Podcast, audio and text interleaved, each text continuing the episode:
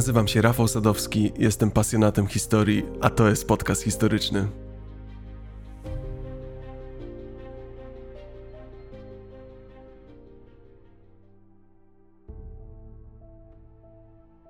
Zabieram Was dziś w czasy herezji i odstępstw od wiary.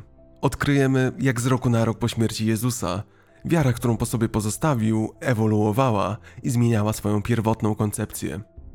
Opowiem Wam, jak papiestwo najpierw edukowało, a później zwalczało przejawy religijnego błądzenia oraz z jakimi zagrożeniami musiało się mierzyć chrześcijaństwo od chwili śmierci Jezusa z Nazaretu aż po późne średniowiecze. Następnie zaś opowiem Wam historię legendarnej hiszpańskiej inkwizycji, od jej średniowiecznych początków do jej XIX-wiecznego końca. Opowiem Wam o jej źródłach, strachu i zazdrości, a także o jej ówczesnej użyteczności dla świeckiego państwa. Dowiecie się, jak funkcjonowała ta organizacja i jak żyli i pracowali inkwizytorzy oraz przywódcy trybunałów.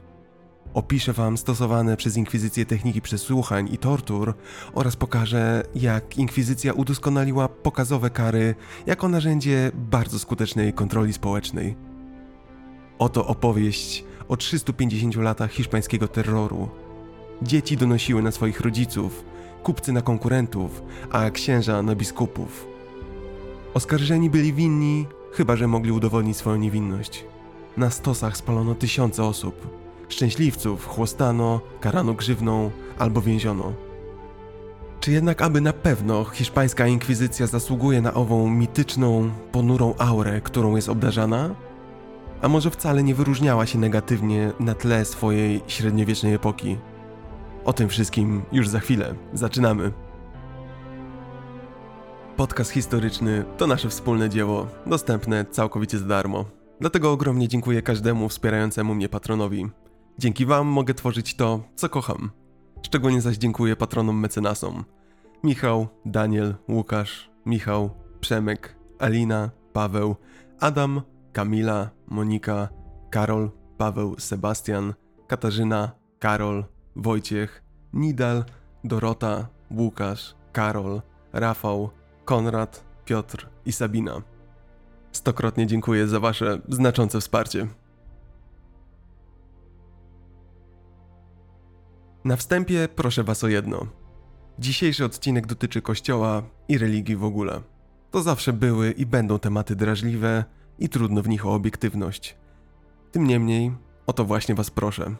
Dopiero bowiem, gdy otwieramy swoje głowy, swoje umysły na różne, często odmienne od naszych perspektywy i przemyślenia, jesteśmy w stanie poszerzać swoje horyzonty.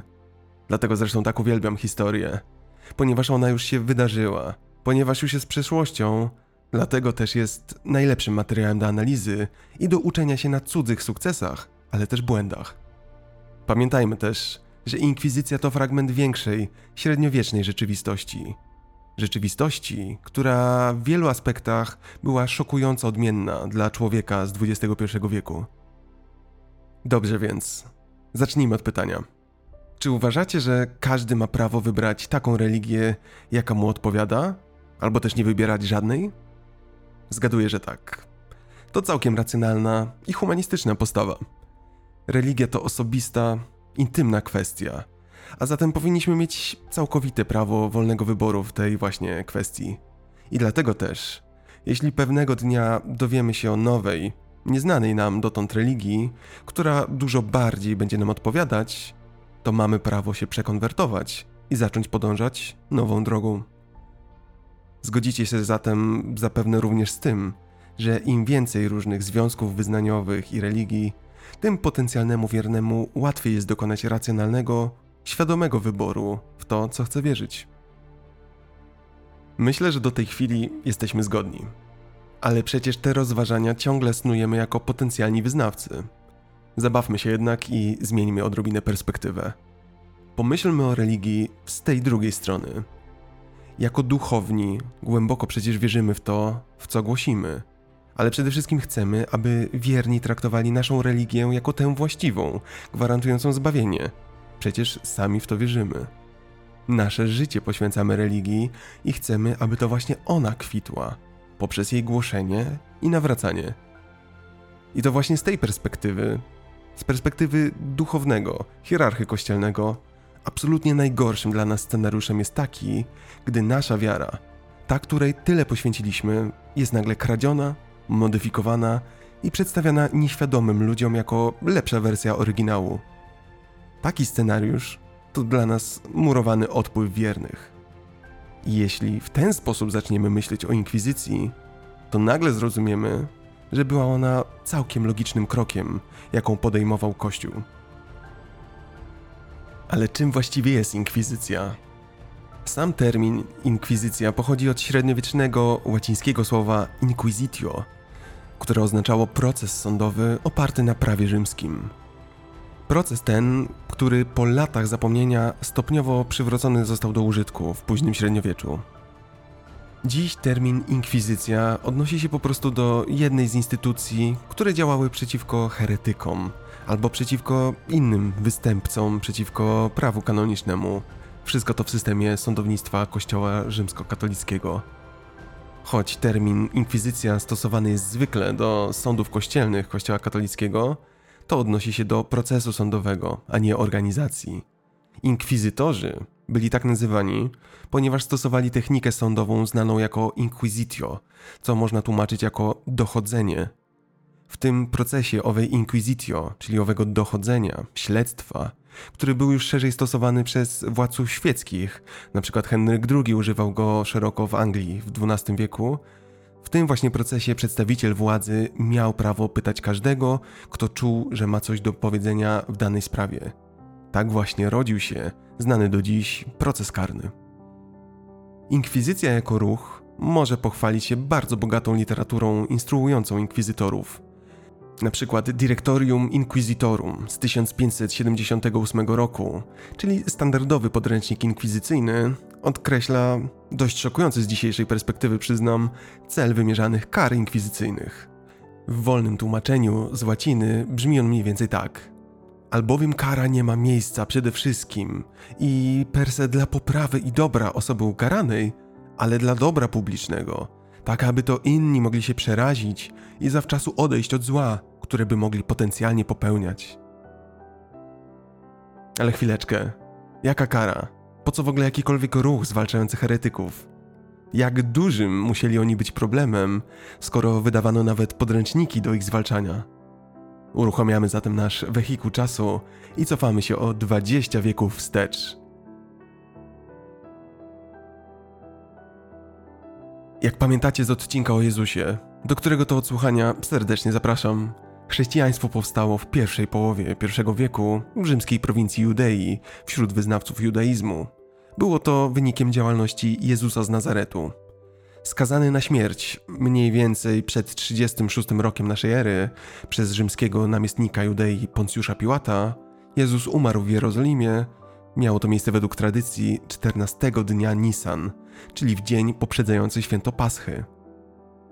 Współcześnie panuje ogólny konsensus badaczy głównego nurtu co do faktu istnienia Jezusa. Ochrzczenie Jezusa przez Jana Chrzciciela i śmierć na krzyżu na skutek wyroku Poncjusza Piłata to dwa najpowszechniej uznawane w środowisku naukowym fakty o życiu Jezusa, które w zasadzie nie poddawane są krytyce wśród historyków. Kontekst i znaczenie tych wydarzeń są już jednak szeroko dyskutowane. Sporna jest również data śmierci Jezusa. Mniej pewne, ale również uznawane przez większość badaczy za historyczne, są m.in. takie zdarzenia jak powołanie apostołów i konflikt ze środowiskiem świątyni, czyli oczyszczenie świątyni przez Jezusa. Uważa się, że Jezus istotnie pochodził z Galilei, a obszar jego działalności obejmował również Judeę. I właściwie na tym kończy się sucha, historyczna relacja o Jezusie, a zaczyna się ta mistyczna, religijna. Część uczniów Jezusa, pod wpływem opisywanego w Nowym Testamencie doświadczenia osobistego kontaktu z cudownie powstałym z martwych Jezusem, zaczęła oczekiwać jego ponownego przyjścia i obiecanego udziału w zbawieniu. Zmartwychwstanie, bo to właśnie o nim mowa, było od samego początku centralną tezą wiary chrześcijańskiej i motywem działania pierwszych chrześcijan. Chrześcijaństwo wkrótce po śmierci Jezusa zaczęło się rozprzestrzeniać. Było to początkowo związane z istniejącą na Bliskim Wschodzie diasporą, wśród której pozyskiwano nowych wyznawców.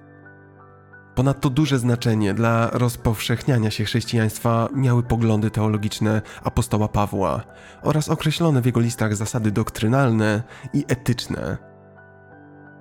I choć z ówczesnej perspektywy nie było to do końca jasne, to my dziś wiemy jedno.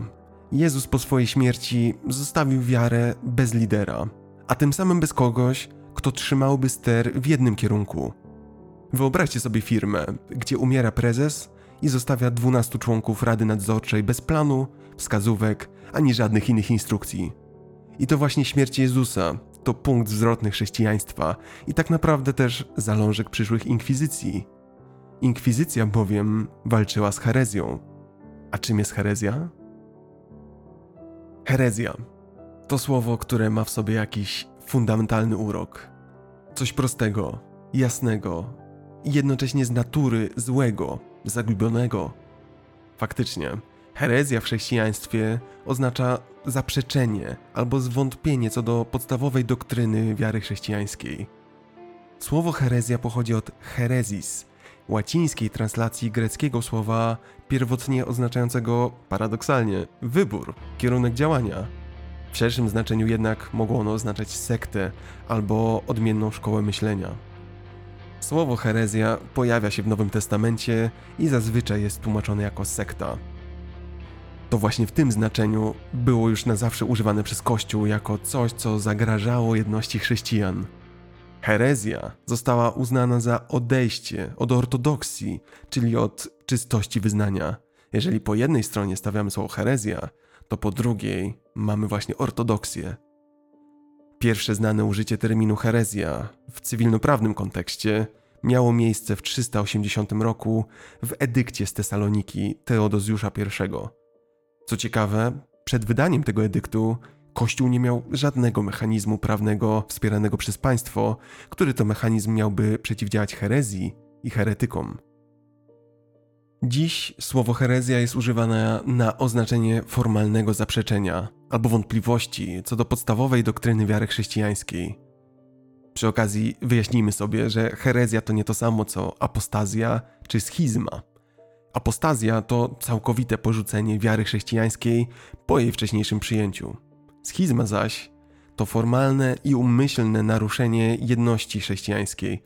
Można powiedzieć, że coś w rodzaju religijnej secesji, rozłamu, odejścia. Innymi słowy, herezję najłatwiej popełnić, jest też najmniej formalnym sposobem przeciwstawienia się chrześcijaństwu. To wszystko w kontekście religii jest niezwykle interesujące. Tak jak wspomniałem, Jezus z Nazaretu zmarł między 30 a 36 rokiem naszej ery i zostawił swój ruch religijny de facto bez lidera. To idealny grunt na rozwój pobocznych nurtów religijnych, tym bardziej, że chrześcijaństwo z roku na rok stawało się coraz bardziej powszechne. Dzisiejsi uczeni, tacy jak Pagels albo Ehrman, potwierdzają te przypuszczenia. Opierając się na rozróżnieniu między chrześcijanami żydowskimi, chrześcijanami pogańskimi oraz innymi grupami, argumentują oni, że wczesne chrześcijaństwo musiało być z roku na rok coraz bardziej podzielone. I dla przykładu, okres przedniceński, czyli między II a III wiekiem naszej ery, był świadkiem powstawania wielu sekt, kultów i ruchów religijnych chrześcijańskich, które miały cechy silnie jednoczące. Jedności zaś brakowało w okresie apostolskim, czyli krótko po śmierci Jezusa. Tak jak wspomniałem, chrześcijanie dotkliwie odczuwali śmierć Jezusa, stąd każdy ruch, który proponował kogoś innego w zamian, stawał się bardzo popularny. Owe ówczesne ruchy miały różne interpretacje Pisma Świętego, szczególnie boskości Jezusa i natury Trójcy Świętej. Udało mi się odszukać dla Was niektóre z głównych sekt, kultów i ruchów, które każdy na swój sposób interpretowały Pismo Święte. Niektóre z nich są naprawdę kreatywne. Krótko po śmierci Jezusa powstały takie ruchy jak Walentynianie. Walentynianie głosili, że najwyższa istota, czyli z greckiego pleroma, wyemanowała z siebie 15 par różnopłciowych eonów. Jeden z najniższych eonów męskich i eon żeński Sofia Skutek niewiedzy i połączenia o charakterze seksualnym, tak zwanego syzygies, stworzyli demiurga, którym miał być starotestamentowy Jahwe. I to ów Jahwe stworzył świat. Innym ruchem byli Marcjonici. Twierdzili oni, że Jezus był wysłannikiem najwyższego Boga, Boga miłości, Boga światła, nie był zaś żydowskim Mesjaszem. Marcjonici zaprzeczali również narodzeniu Jezusa z Maryi. Funkcjonowali także montaniści. Montaniści odrzucali wszelki autorytet kościelny, zapowiadali rychły koniec świata. Zakazywali ucieczek przed prześladowaniami i nakazywali śmierć męczeńską oraz dotkliwe posty. Funkcjonował również adopcjanizm.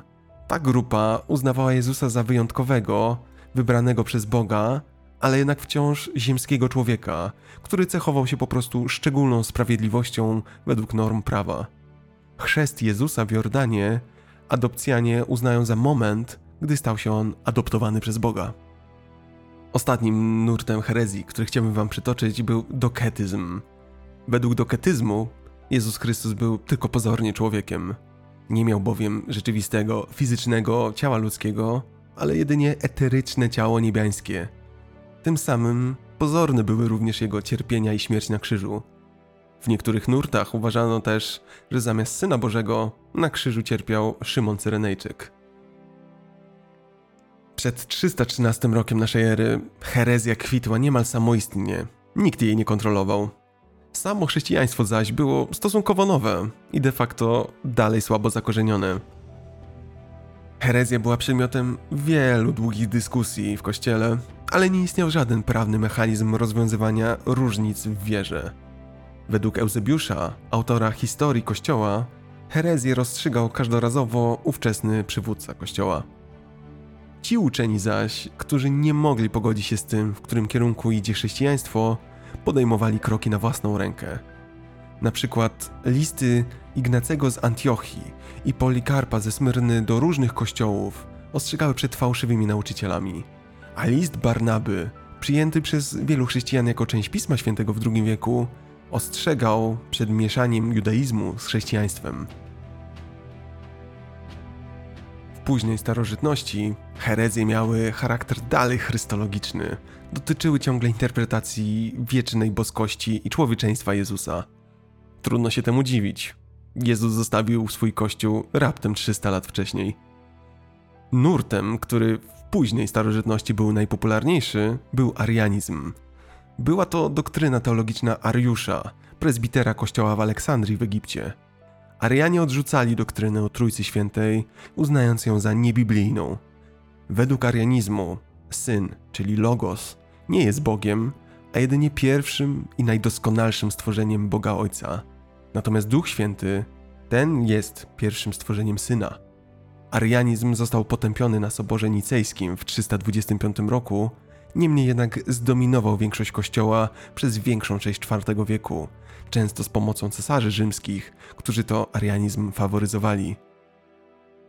Późna starożytność to już okres, gdy zaczęły pojawiać się większe odstępstwa.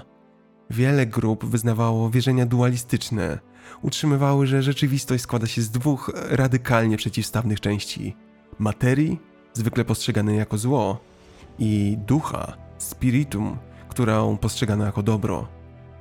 Dopiero po legalizacji chrześcijaństwa, która rozpoczęła się za Konstantyna I w 313 roku, różne wierzenia Kościoła zaczęto ujednolicać i formułować jako dogmaty poprzez kanony głoszone przez sobory generalne. Pierwsze użycie terminu herezja w cywilnoprawnym kontekście miało miejsce w 380 roku w edykcie z Tesaloniki. Późniejszy edykt Teodozjusza II z 435 roku przewidywał już surowe kary dla tych, którzy posiadali albo nawet rozpowszechniali pisma heretyckie. Przyspieszmy odrobinę upływ czasu. Mamy okres między 325 a 787 rokiem naszej ery. To okres od końca starożytności do początku średniowiecza. Wtedy to rozpoczęło się na dobre regulowanie, czym właściwie chrześcijaństwo ma być i w co właściwie mają wierzyć wierni. Zwołano wiele soborów ekumenicznych. Sobór najłatwiej wyobrazić sobie jako zebranie zarządu, nad którym dyskutuje się nad dalszą strategią działania. Owe pierwsze sobory ekumeniczne dotyczyły właśnie sporów chrystologicznych. Zapewne nigdy nie dowiemy się, o czym rozmawiali i jak wyglądały e, od kuluarów te sobory, ale niesamowicie fascynuje mnie to, do jakich wniosków dochodzono i jakie one miały wpływ na późniejszy Kościół. Dyskutowano bowiem o rzeczach, które dzisiaj uznajemy za absolutnie naturalne, a wówczas dopiero ustalano je jako obowiązujące chrześcijan. Na przykład Sobór Nicejski I z 325 roku potępił arianizm i sformułował chrześcijańskie wyznanie wiary. Sobór Konstantynopolitański I z 381 uzupełnił wyznanie wiary i wprowadził jego odmawianie podczas mszy świętej. Potwierdzono także wiarę w Ducha Świętego. Sobór Efeski z 431 uznał, że dziewicy Maryi przysługuje tytuł Matki Boskiej. Wcześniej w ogóle nie wierzono, że Maryja była Matką Boską. Ten i następne sobory nie są uznawane przez Kościół asyryjski. Sobór Efeski II z 449 przyjął monofizytyzm. To doktryna teologiczna, według której Jezus ma jedną złączoną naturę bosko-ludzką i nie istnieje w dwóch odrębnych formach. Sobór Chalcedoński 451 raptem po dwóch latach, a już odrzucił monofizytyzm i sformułował obowiązującą doktrynę o dwóch naturach Jezusa boskiej i ludzkiej. Sobór Konstantynopolitański II, 553 rok naszej ery, potwierdził doktryny i kanony poprzednich soborów i potępił nowe pisma heretyckie. Chyba moim ulubionym soborem był Konstantynopolitański III z 680 roku. Przedmiotem tego soboru był monoteletyzm, a właściwie potępienie monoteletyzmu. A monoteletyzm to pogląd, wedle którego Jezus, pomimo tego, że był człowiekiem i miał ludzką naturę, to kierował się boską wolą. Mówię, że to mój ulubiony sobór, gdyż sam nigdy się nawet na tym nie zastanawiałem, a takie rozważania były również przedmiotem soborów i były przedmiotem herezji oraz tępienia herezji. Warto jeszcze wspomnieć o Soborze Nicejskim II, który z kolei potępił ikonoklazm, a ikonoklazm to był ruch, który zwalczał obrazy i wizerunki świętych. Mianowicie nie można było malować świętych, gdyż stanowiło to ich obrazy.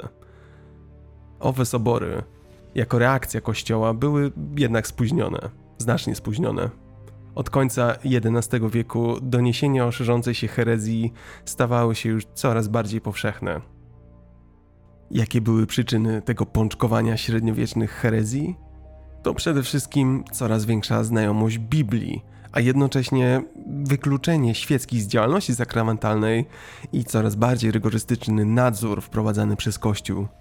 Innymi słowy, im bardziej starano się potępić i zwalczyć heretyków, tym bardziej dawano sygnał innym, że herezja to właściwa droga, gdyż ten właśnie pogląd spotyka się z oporem. Ten mechanizm jest znany psychologii zresztą do dziś. Kwestia, jak stłumić herezję, nie została skutecznie rozwiązana. Zgadzano się wówczas właściwie co do jednego – że nie należy używać siły fizycznej przez władze świeckie w celu naprawiania duchowych dewiacji. Było to sprzeczne z duchem pokojowego rozwiązywania konfliktu. I tak oto doszliśmy do pełnego średniowiecza. Z jednej strony herezja, od lat niekontrolowana, zaczęła ewoluować na całego. Z drugiej Kościół, który miał świadomość zagrożenia i przymierzał się wreszcie do zdecydowanych działań. Nie mogę się doczekać, aby opowiedzieć wam, jak bardzo wyewoluowały chrześcijańskie herezje w tamtym czasie. Z chrześcijaństwa zostawał nieraz sam cień, a nowe ruchy wyrastały jak grzyby po deszczu. A zatem przypuśćmy, że cofamy się do średniowiecznych wieków ciemnych. Jako ówczesny mieszkaniec mogliście dołączyć do ruchów takich jak na przykład Paulicjanie. Byli to wyznawcy chrześcijańskiego dualizmu, Wierzyli w istnienie dwóch bogów, w dwa akty stworzenia. Byli doketami, to znaczy, że zaprzeczali, aby Syn Boży faktycznie cierpiał na krzyżu jako człowiek, ponieważ według nich podczas ukrzyżowania Jezus po prostu zrzucił swoją grzeszną, cielesną powłokę. Inny przykład to ormiańscy tondrakianie między IX a XI wiekiem. To była grupa, która opowiadała się za zniesieniem kościoła wraz z jego wszystkimi tradycyjnymi urzędami. Można powiedzieć, że to pierwszy raz, gdy chrześcijaństwo doczekało się swojego swoistego religijnego anarchizmu w postaci Tondrakian właśnie. Zainteresować Was mogliby też Bogomili, czyli grupa, która powstała w XI wieku w Bułgarii. Dążyli oni do powrotu do duchowości wczesnych chrześcijan i sprzeciwiali się ustalonym formom rządu i kościoła. To coś w rodzaju konserwatystów chrześcijańskich. Przyłączyć się też można było do sekty Gundolfo. Gundolfo był kaznodzieją wędrownym z XI wieku. Działał blisko Lille we Francji.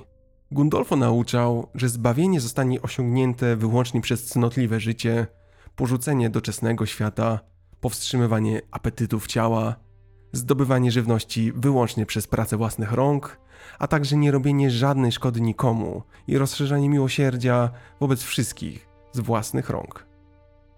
Katarzy, główny ruch chrześcijański w regionie Langwedocji w południowej Francji, wierzyli, że dusze ludzkie są duchami aniołów, uwięzionymi w fizycznym stworzeniu złego Boga. Katarzy żyli czystym i bezgrzesznym życiem i w ten sposób chcieli, aby dusza stała się doskonała i wyzwoliła się, wolna od sideł materii. Działali też arnoldyści, grupa zainspirowana przykładem kontrowersyjnej postaci Arnolda z Bresci, pochodzącego z Lombardii, krytykującego bogactwa Kościoła katolickiego i wypowiadającego kazania przeciwko chrztowi i Eucharystii. A może Petrobruzjanie? To byli z kolei zwolennicy XII-wiecznej postaci Piotra z Bruje w południowo-wschodniej Francji. Odrzucali oni autorytet ojców Kościoła i Kościoła katolickiego, przeciwstawiali się celibatowi duchownych, chrztu niemowląt oraz modlitwom za zmarłych, Mieli także na pieńku z organową muzyką. Jeśli zaś potrzebujecie więcej wrażeń, to na pewno zainteresują Was Adamici. To była grupa religijna, która za swoją doktrynę przyjęła naśladowanie nagości Adama jako symbol pierwotnej czystości człowieka przed popełnieniem grzechu pierworodnego. I tak, zgadliście, Adamici nie nosili ubrań. Przyznacie, że to bardzo szerokie spektrum. Ruchy od bardzo łagodnych, aż po całkowicie wywracające chrześcijaństwo na drugą stronę. Te wszystkie ruchy heretyckie, kwitnące w każdym zakątku Europy, sprawiły, że średniowieczny kościół powiedział w końcu dość. Jakie czynności podejmował kościół? Jeszcze przed tysiącsetnym rokiem Kościół tłumił to, co uważał za herezję, za pośrednictwem systemu kościelnych ekskumenik albo więzień, ale bez stosowania tortur i bardzo, bardzo rzadko uciekając się do egzekucji. Takim karom sprzeciwiało się bardzo wielu duchownych i teologów, choć niektóre kraje świecko karało herezję śmiercią. W XII wieku jednak sytuacja stała się krytyczna. Im więcej było odrębnych ruchów, tym bardziej rola Kościoła słabła. Istniało ryzyko, że wkrótce pojawi się lider na skalę Jezusa z Nazaretu i poprowadzi inną grupę religijną na sam szczyt. A to oznaczałoby potencjalny upadek chrześcijaństwa i tym samym upadek roli papiestwa, która w średniowieczu była znaczna. Właśnie, papiestwo. Papiestwo to instytucja najwyższej władzy w kościele rzymskokatolickim, sprawowana przez biskupa Rzymu, czyli papieża.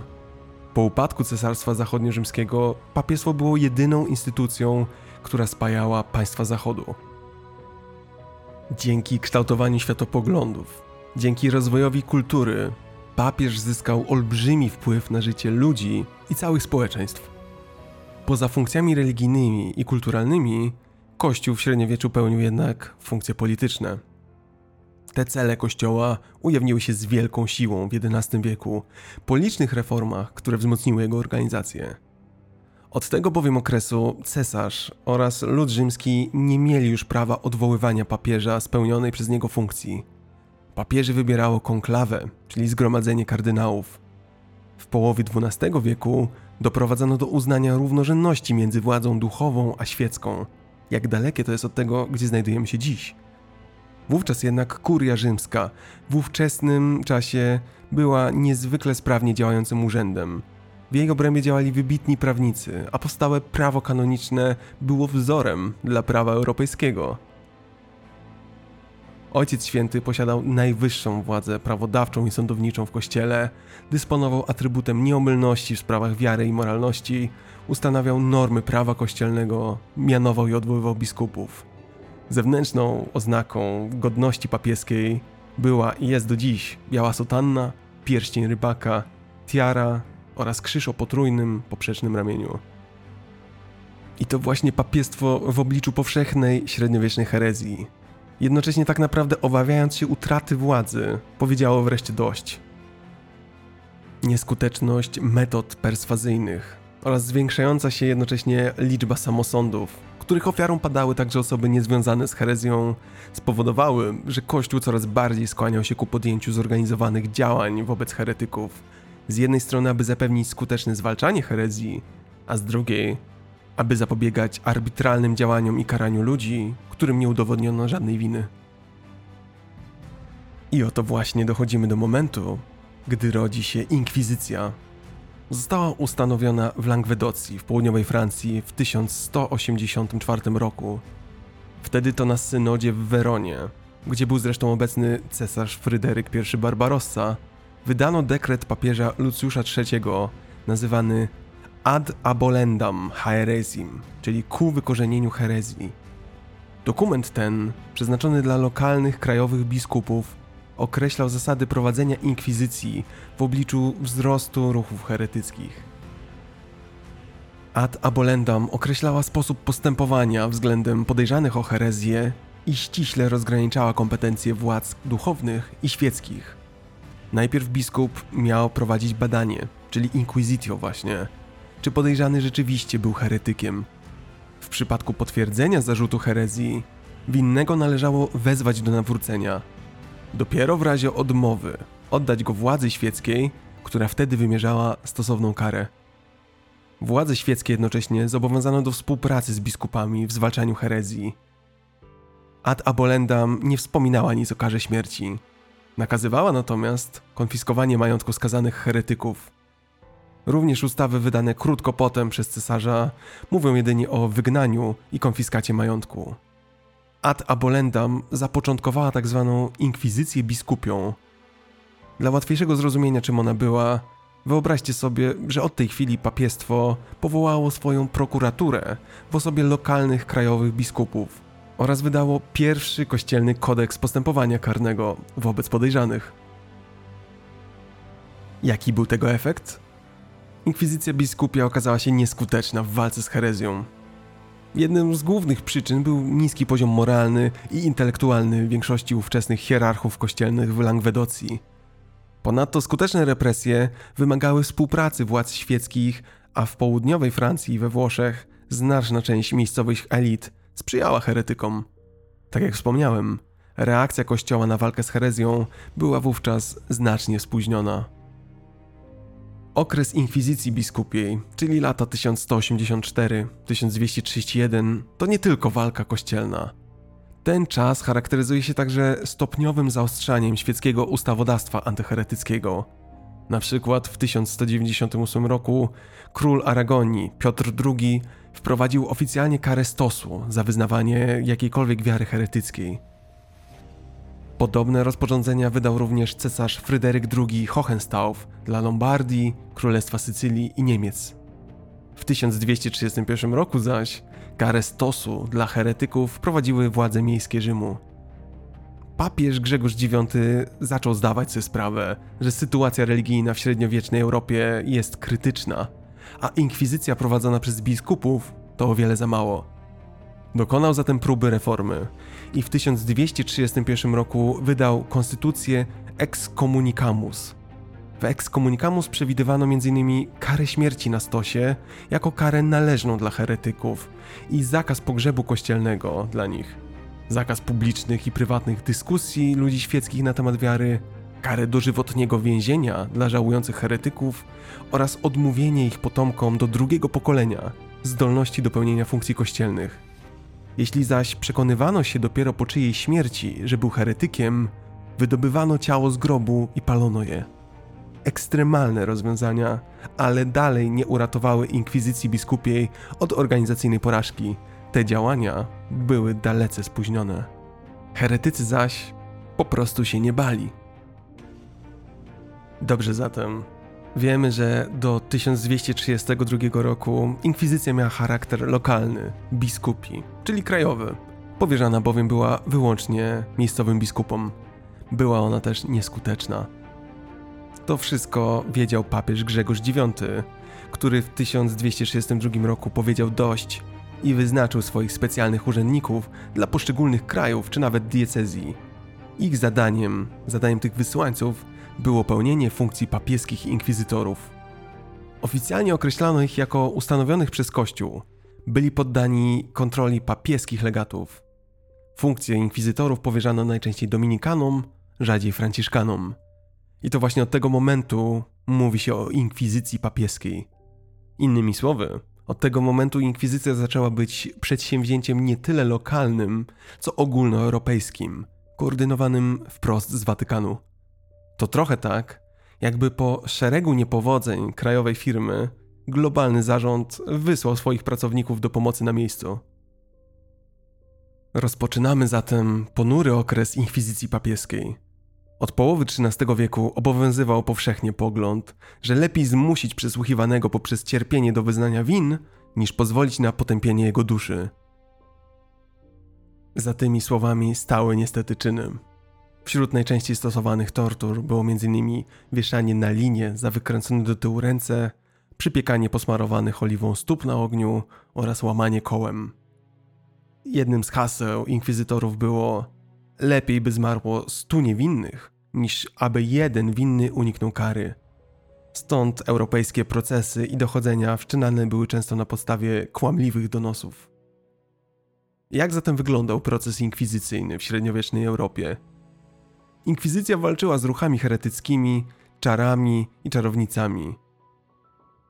Jej ofiarami często stawali się uczeni, teologowie oraz osoby niewygodne dla władz kościelnych. Wśród sposobów działania inkwizycji wymienia się np. szpiegostwo, donosicielstwo, przesłuchania, tortury. Zgodę na tortury wydał papież Innocenty IV w 1252 roku. Dokonywano również palenia dzieł, palenia heretyków na stosach. Jeśli zaś dochodziło do egzekucji, to była ona urządzana publicznie, z uroczystą kościelną oprawą. Oskarżeni w czasie swojego procesu inkwizycyjnego mieli możliwość odwołania heretyckich stwierdzeń. Na skazańca nakładano w takiej sytuacji publiczną i prywatną pokutę. W ramach tej publicznej należało na przykład podczas procesji z udziałem wszystkich mieszkańców miasta przejść od bram miejskich do kościoła i dać się chłostać swojemu proboszczowi albo innej osobie duchownej. Taki pokutnik był też do końca życia zobowiązany do uczestnictwa we wszystkich nabożeństwach kościoła oraz do zachowania wstrzemięźliwości seksualnej. Musiał on nosić również specjalny strój z krzyżem na ubraniu. Jeśli heretyk zaś w obliczu śmierci przed samą egzekucją odwoływał swoje poglądy, był karany dożywotnim więzieniem. Brzmi to wszystko strasznie, prawda? Chcę jednak znowu podkreślić, że wszystkie zasady prawne, nie wyłączając kary śmierci przez spalenie, wzięto do inkwizycji z ówczesnego prawodawstwa świeckiego.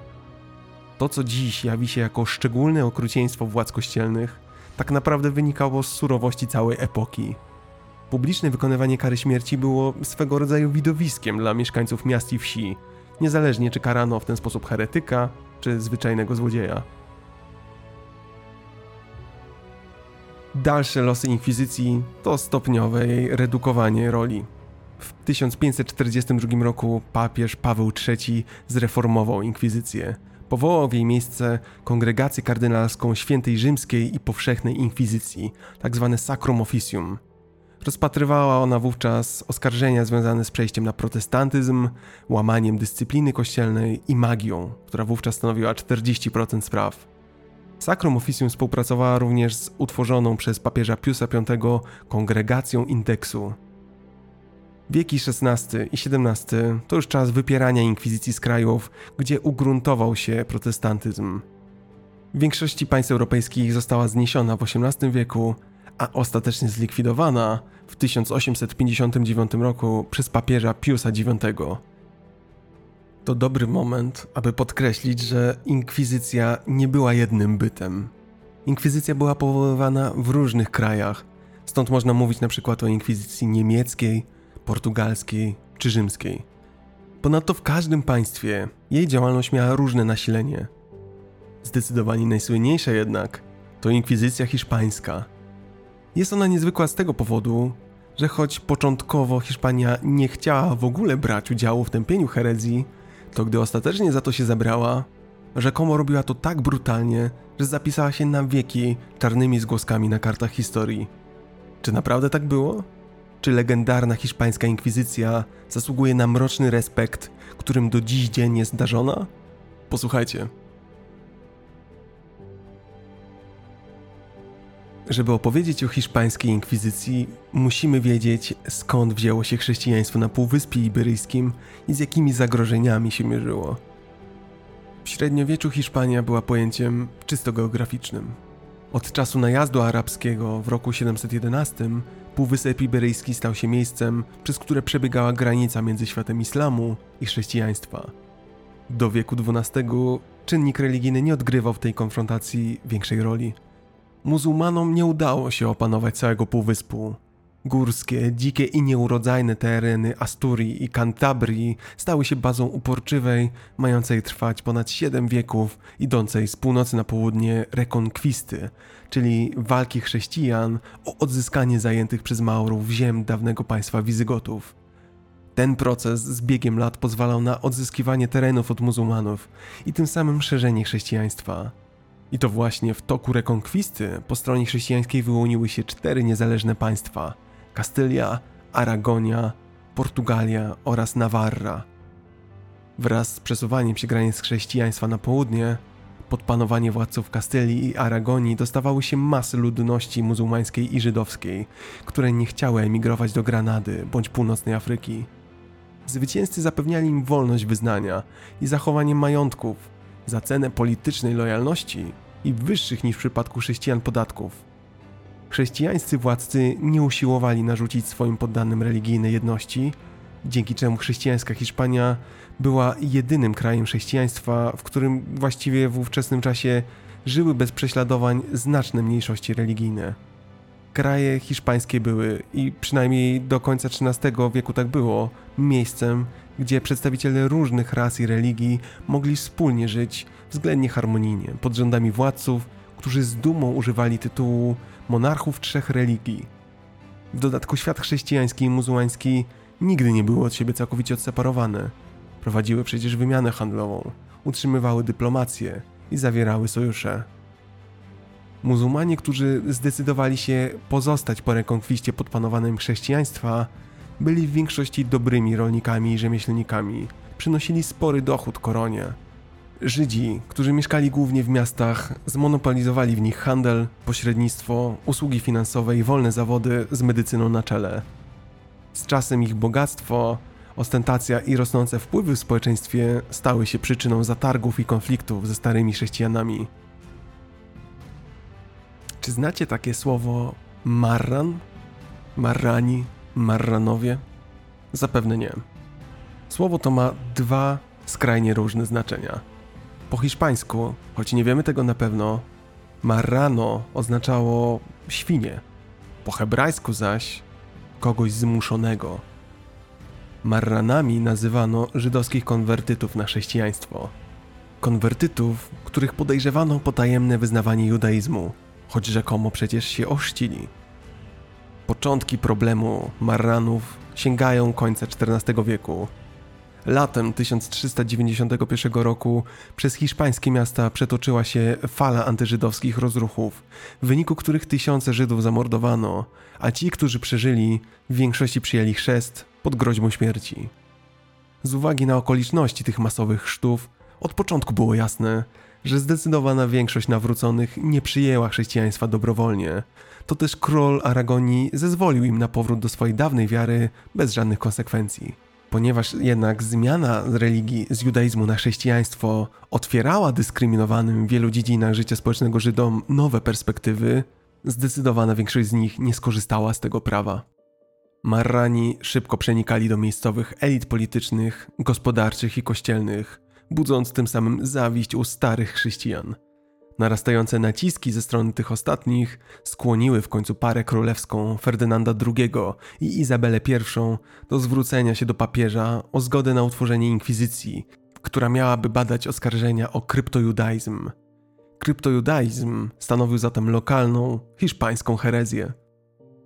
Taką zgodę para królewska uzyskała od papieża Sykstusa IV w listopadzie 1478 roku.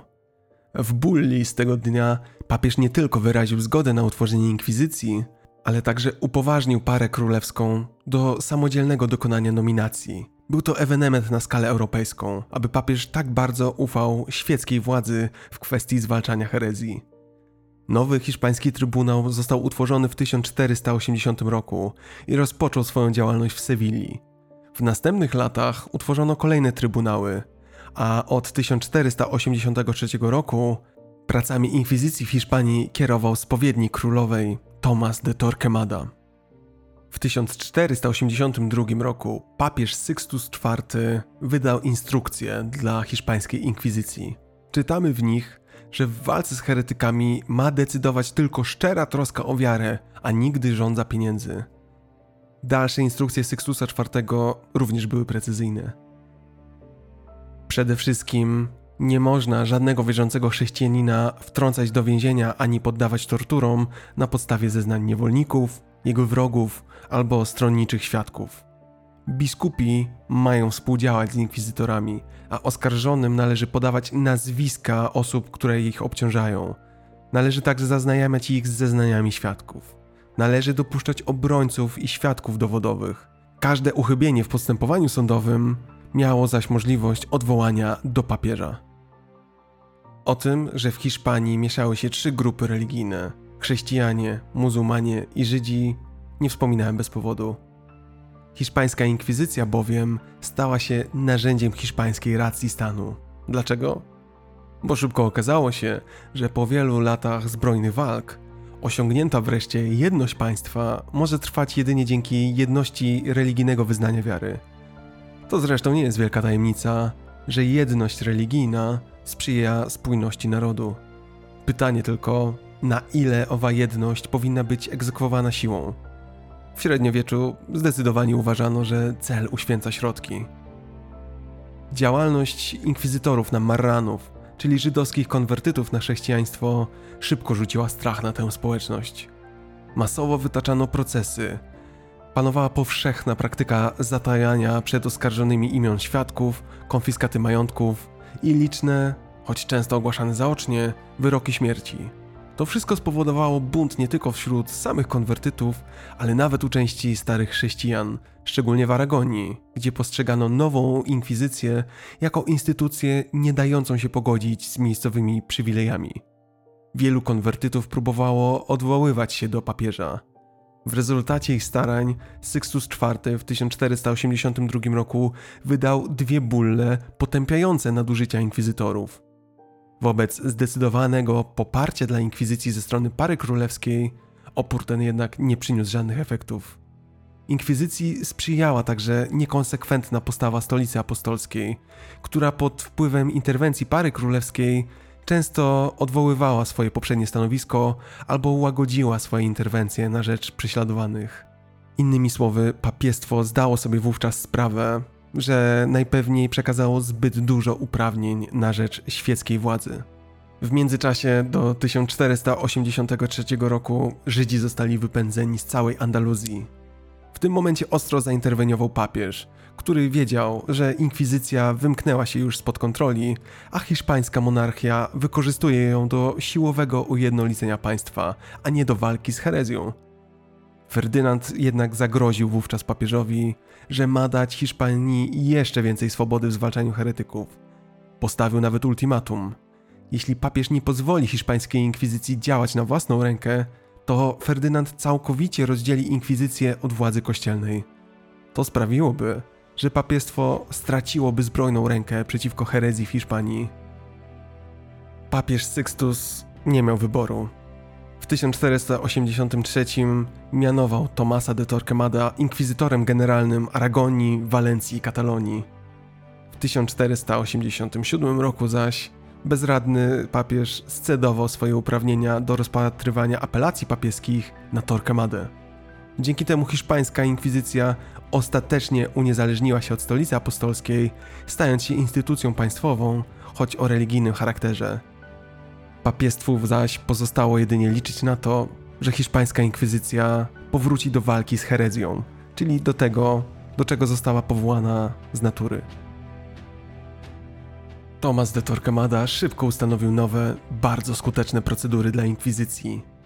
Gdy inkwizycja rozpoczynała działanie na nowym terenie, był ogłaszany 30-dniowy okres karencji, czyli bezkarności. Podczas tych 30 dni każdy mógł przyjść i wyspowiadać się z grzechów oraz również donieść na swoich sąsiadów. Dowody, które wykorzystywano do zidentyfikowania kryptożydów, obejmowały na przykład brak dymu kominowego w soboty, co było znakiem, że rodzina wtedy nie pracuje, zatem najpewniej obchodzi szabas, albo kupowanie wielu warzyw przed paschą, lub nabywanie mięsa od nawróconego rzeźnika, a zatem najpewniej mięsa koszernego. Jeżeli ktoś nie skorzystał z owego 30-dniowego okresu na wyspowiadanie się, to po upływie owego miesiąca inkwizycja rozpoczynała swoje dochodzenia i wtedy już nie było ratunku. Działania inkwizycji wspierała para królewska. W 1492 roku królowie Izabela i Ferdynand wydali edykt z Alhambry. Oskarżono w nim Żydów o usiłowanie na wszelkie sposoby obalenia świętej wiary katolickiej i próby odciągania wiernych chrześcijan od ich wiary. Edykt nakazywał wygnanie wszystkich Żydów z królestwa w przeciągu czterech miesięcy. Przez ten czas Żydzi mogli sprzedać albo wymienić dotychczasową własność, ale nie mieli prawa wywozić monet ani żadnych innych przedmiotów zakazanych. Edykt z Alhambry zakazywał również powrotu do królestwa na zawsze, a za próbę powrotu ustanawiał karę śmierci oraz konfiskatę majątku. Ponadto za udzielenie przez poddanych pomocy Żydom po dacie wygnania, edykt ustanawiał karę konfiskaty własności i pozbawiania przywilejów również dla chrześcijan. Niepojęte, prawda? Jeden akt prawny, jedna decyzja i efekt w postaci wygnania jednej trzeciej populacji. Szacuje się, że na skutek wprowadzenia tego dekretu wygnano między 40 a 200 tysięcy Żydów z Hiszpanii. Masowa wyprzedaż ich majątków drastycznie obniżyła ich ceny. Część uciekinierów ginęła po drodze. Emigrowano do Afryki Północnej i Europy Południowo-Wschodniej, gdzie uchodźcom gwarantowano bezpieczeństwo. Przybysze tworzyli bujnie rozwijające się wspólnoty lokalne, z których największe mieściły się w Salonikach, Stambule i Sarajewie. Częściowo przenikali się również ze wspólnotami istniejącymi tam wcześniej. Znaczna część żydowskich wygnańców emigrowała do Portugalii, gdzie jednak udało im się unikać prześladowań tylko przez kilka lat. W 1497 roku bowiem król Portugalii Manuel I Szczęśliwy, zainspirowany hiszpańskim przykładem, nakazał wszystkim Żydom ochrzczenie się albo opuszczenie krajów. Większość została jednak ochrzczona siłą. Tak walczono z judaizmem w Hiszpanii. Prócz Żydów jednak, celem inkwizycji byli nawróceni na chrześcijaństwo muzułmanie, czyli moryskowie. Moryskowie, z hiszpańskiego morisco mały maur, to muzułmańska ludność Półwyspu Iberyjskiego, która po zwycięstwie rekonkwisty zdecydowała się na przyjęcie chrześcijaństwa. Inkwizycja poszukiwała fałszywych morysków, którzy powracali do islamu. Począwszy od dekretu z 14 lutego 1502 roku, muzułmanie musieli wybierać między nawróceniem na chrześcijaństwo a wygnaniem. Wielu morysków było podejrzewanych o praktykowanie islamu w tajemnicy, a zazdrość, z jaką muzułmanie strzegli prywatności swojego życia domowego, uniemożliwiała weryfikację tego podejrzenia. Początkowo moryskowie nie byli surowo prześladowani przez inkwizycję, zamiast tego prowadzono wobec nich ogólną politykę ewangelizacji, której to nie stosowano na przykład wobec yy, kryptożydów. Skąd takie rozróżnienie na korzyść muzułmanów? Były ku temu różne powody. W królestwach Walencji i Aragonii na przykład duża liczba morysków znajdowała się pod jurysdykcją szlachty, a prześladowania byłyby postrzegane jako frontalny atak na interesy ekonomiczne tej potężnej klasy społecznej. Co najważniejsze, Moryskowie zintegrowali się ze społeczeństwem hiszpańskim znacznie lepiej niż Żydzi. Często mieszali się z ludnością i nie byli postrzegani jako element obcy, zwłaszcza na obszarach wiejskich. Innymi słowy, nie chciano sztucznie zaogniać sytuacji przez odgórne założenie, że moryskowie to element zawsze religijnie obcy czy też fałszywy. Pomimo tego wśród ludności narastały obawy, że Moriscos byli zdrajcami, zwłaszcza na Granadzie. Wybrzeże było regularnie najeżdżane przez piratów berberyjskich wspieranych przez wroga Hiszpanii Imperium Osmańskie, a Morysków podejrzewano o pomoc. Wkrótce dobrostan ustąpił miejsca represjom. W 1567 roku król Filip II wydał dekret, który zakazywał Moryskom posługiwania się ich własnym językiem, zakazywał noszenia typowych dla nich strojów oraz praktykowania rodzimych muzułmańskich zwyczajów i tradycji. Doprowadziło to do rebelii i rozlewu krwi. W 1609 roku król Filip III zarządził wypędzenie Morysków z Hiszpanii. Setki tysięcy ludzi zostało wygnanych. Odbyło się to w takim pośpiechu, że niektórzy z wypędzonych najpewniej byli prawdziwymi chrześcijanami.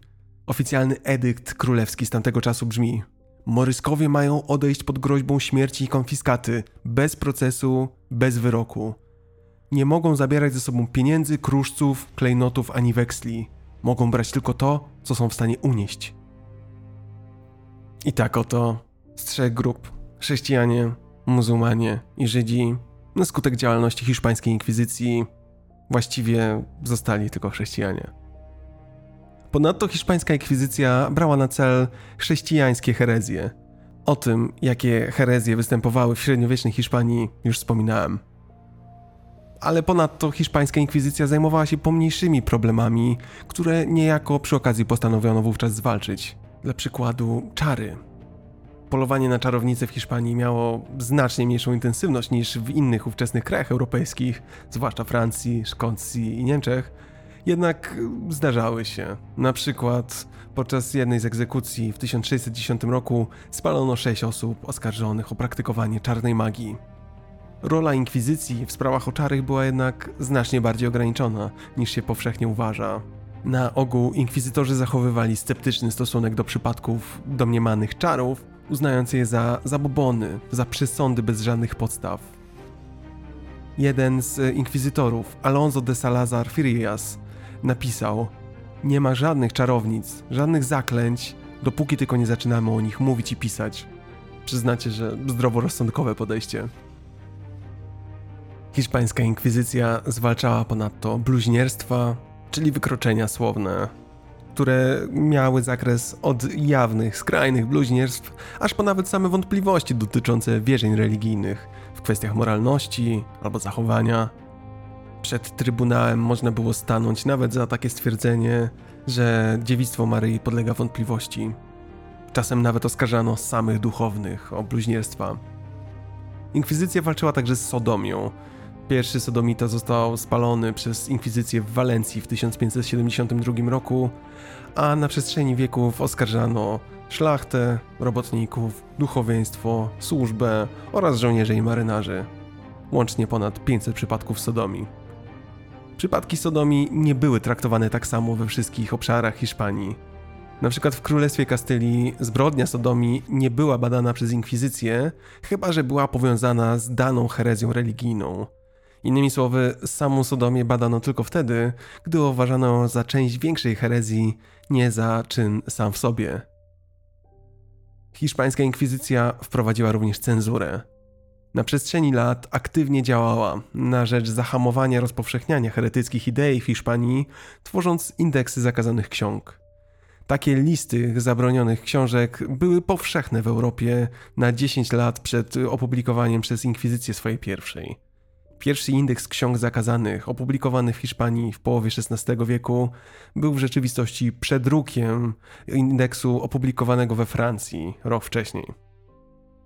Cenzura była łatwa we wprowadzaniu, a to doprowadzało do kuriozalnych sytuacji. W pewnym momencie w indeksach ksiąg zakazanych znalazły się niektóre z wielkich dzieł literatury hiszpańskiej, a większość z nich miała charakter np. dramatów. Nadgorliwość inkwizytorów była tak znaczna, że wielu pisarzy religijnych, którzy są dziś uważani za świętych przez Kościół katolickich, w pewnym momencie trafiało nawet do indeksu ksiąg zakazanych. Umieszczenie w indeksie oznaczało całkowity zakaz posiadania danego tekstu.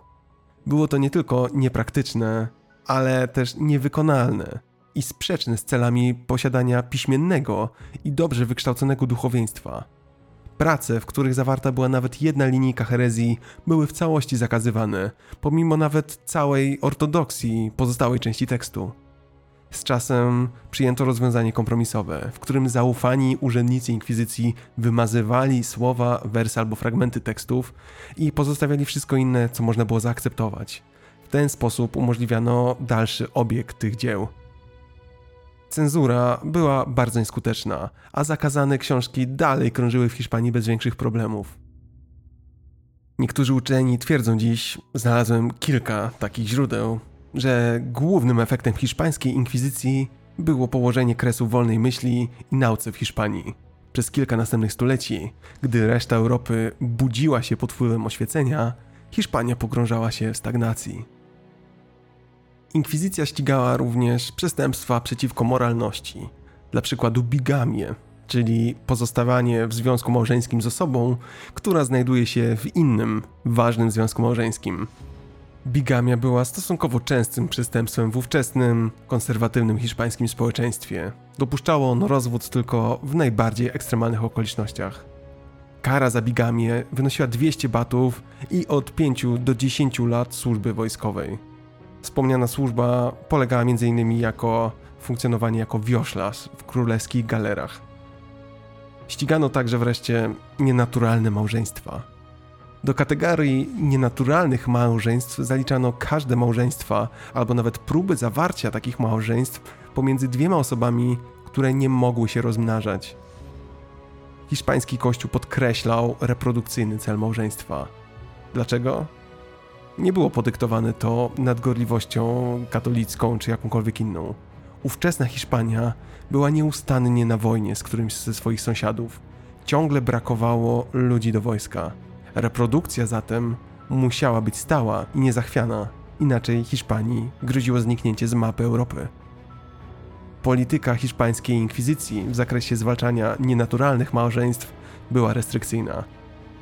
Ścigano zarówno mężczyzn, jak i kobiety, które nie mogły się rozmnażać.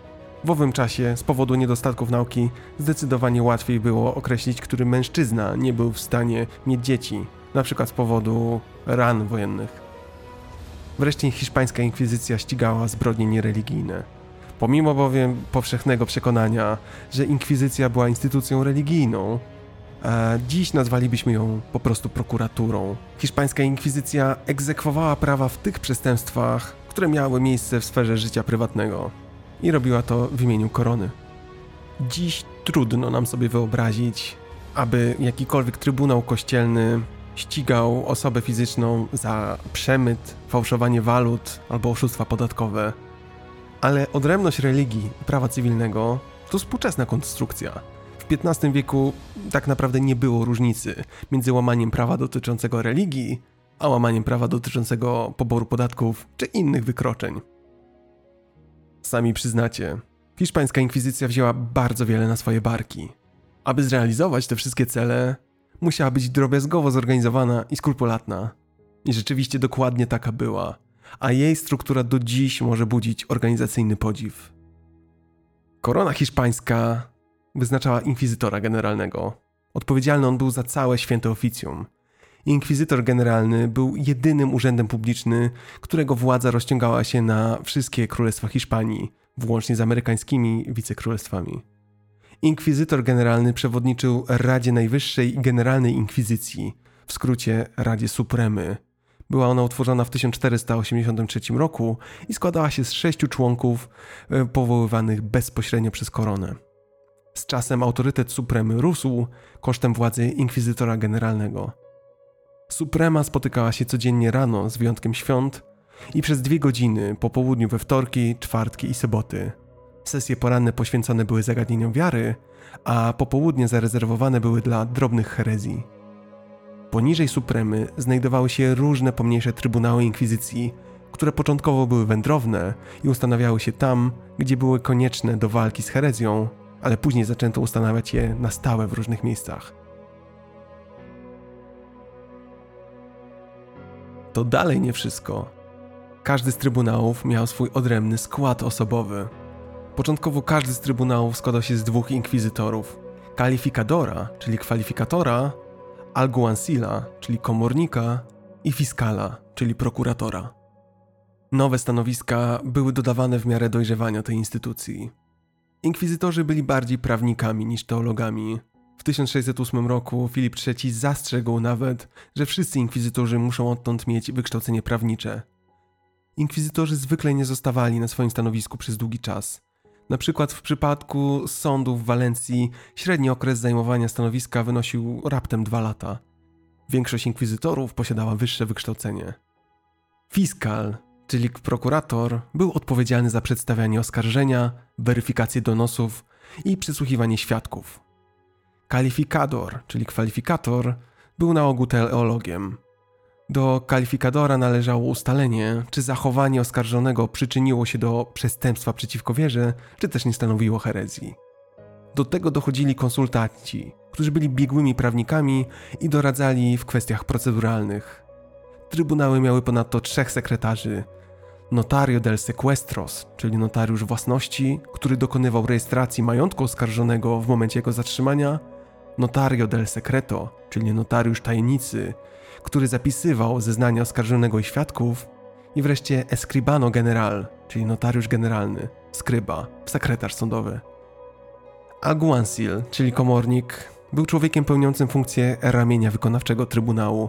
Był odpowiedzialny za zatrzymywanie i więzienie oskarżonych. Oprócz członków Trybunałów były jeszcze dwie postacie pomocnicze, które współpracowały ze świętym oficjum: familiares i komisarios. Familiares to świeccy współpracownicy inkwizycji. Bycie familiares było uważane za zaszczyt, ponieważ było to publiczne uznanie limpieza de sangre, czyli statusu starochrześcijańskiego, czystości krwi. Bycie familiares oznaczało dodatkowe przywileje społeczne. Komisarzami zaś byli członkowie zakonów, którzy okazjonalnie współpracowali ze świętym oficjum.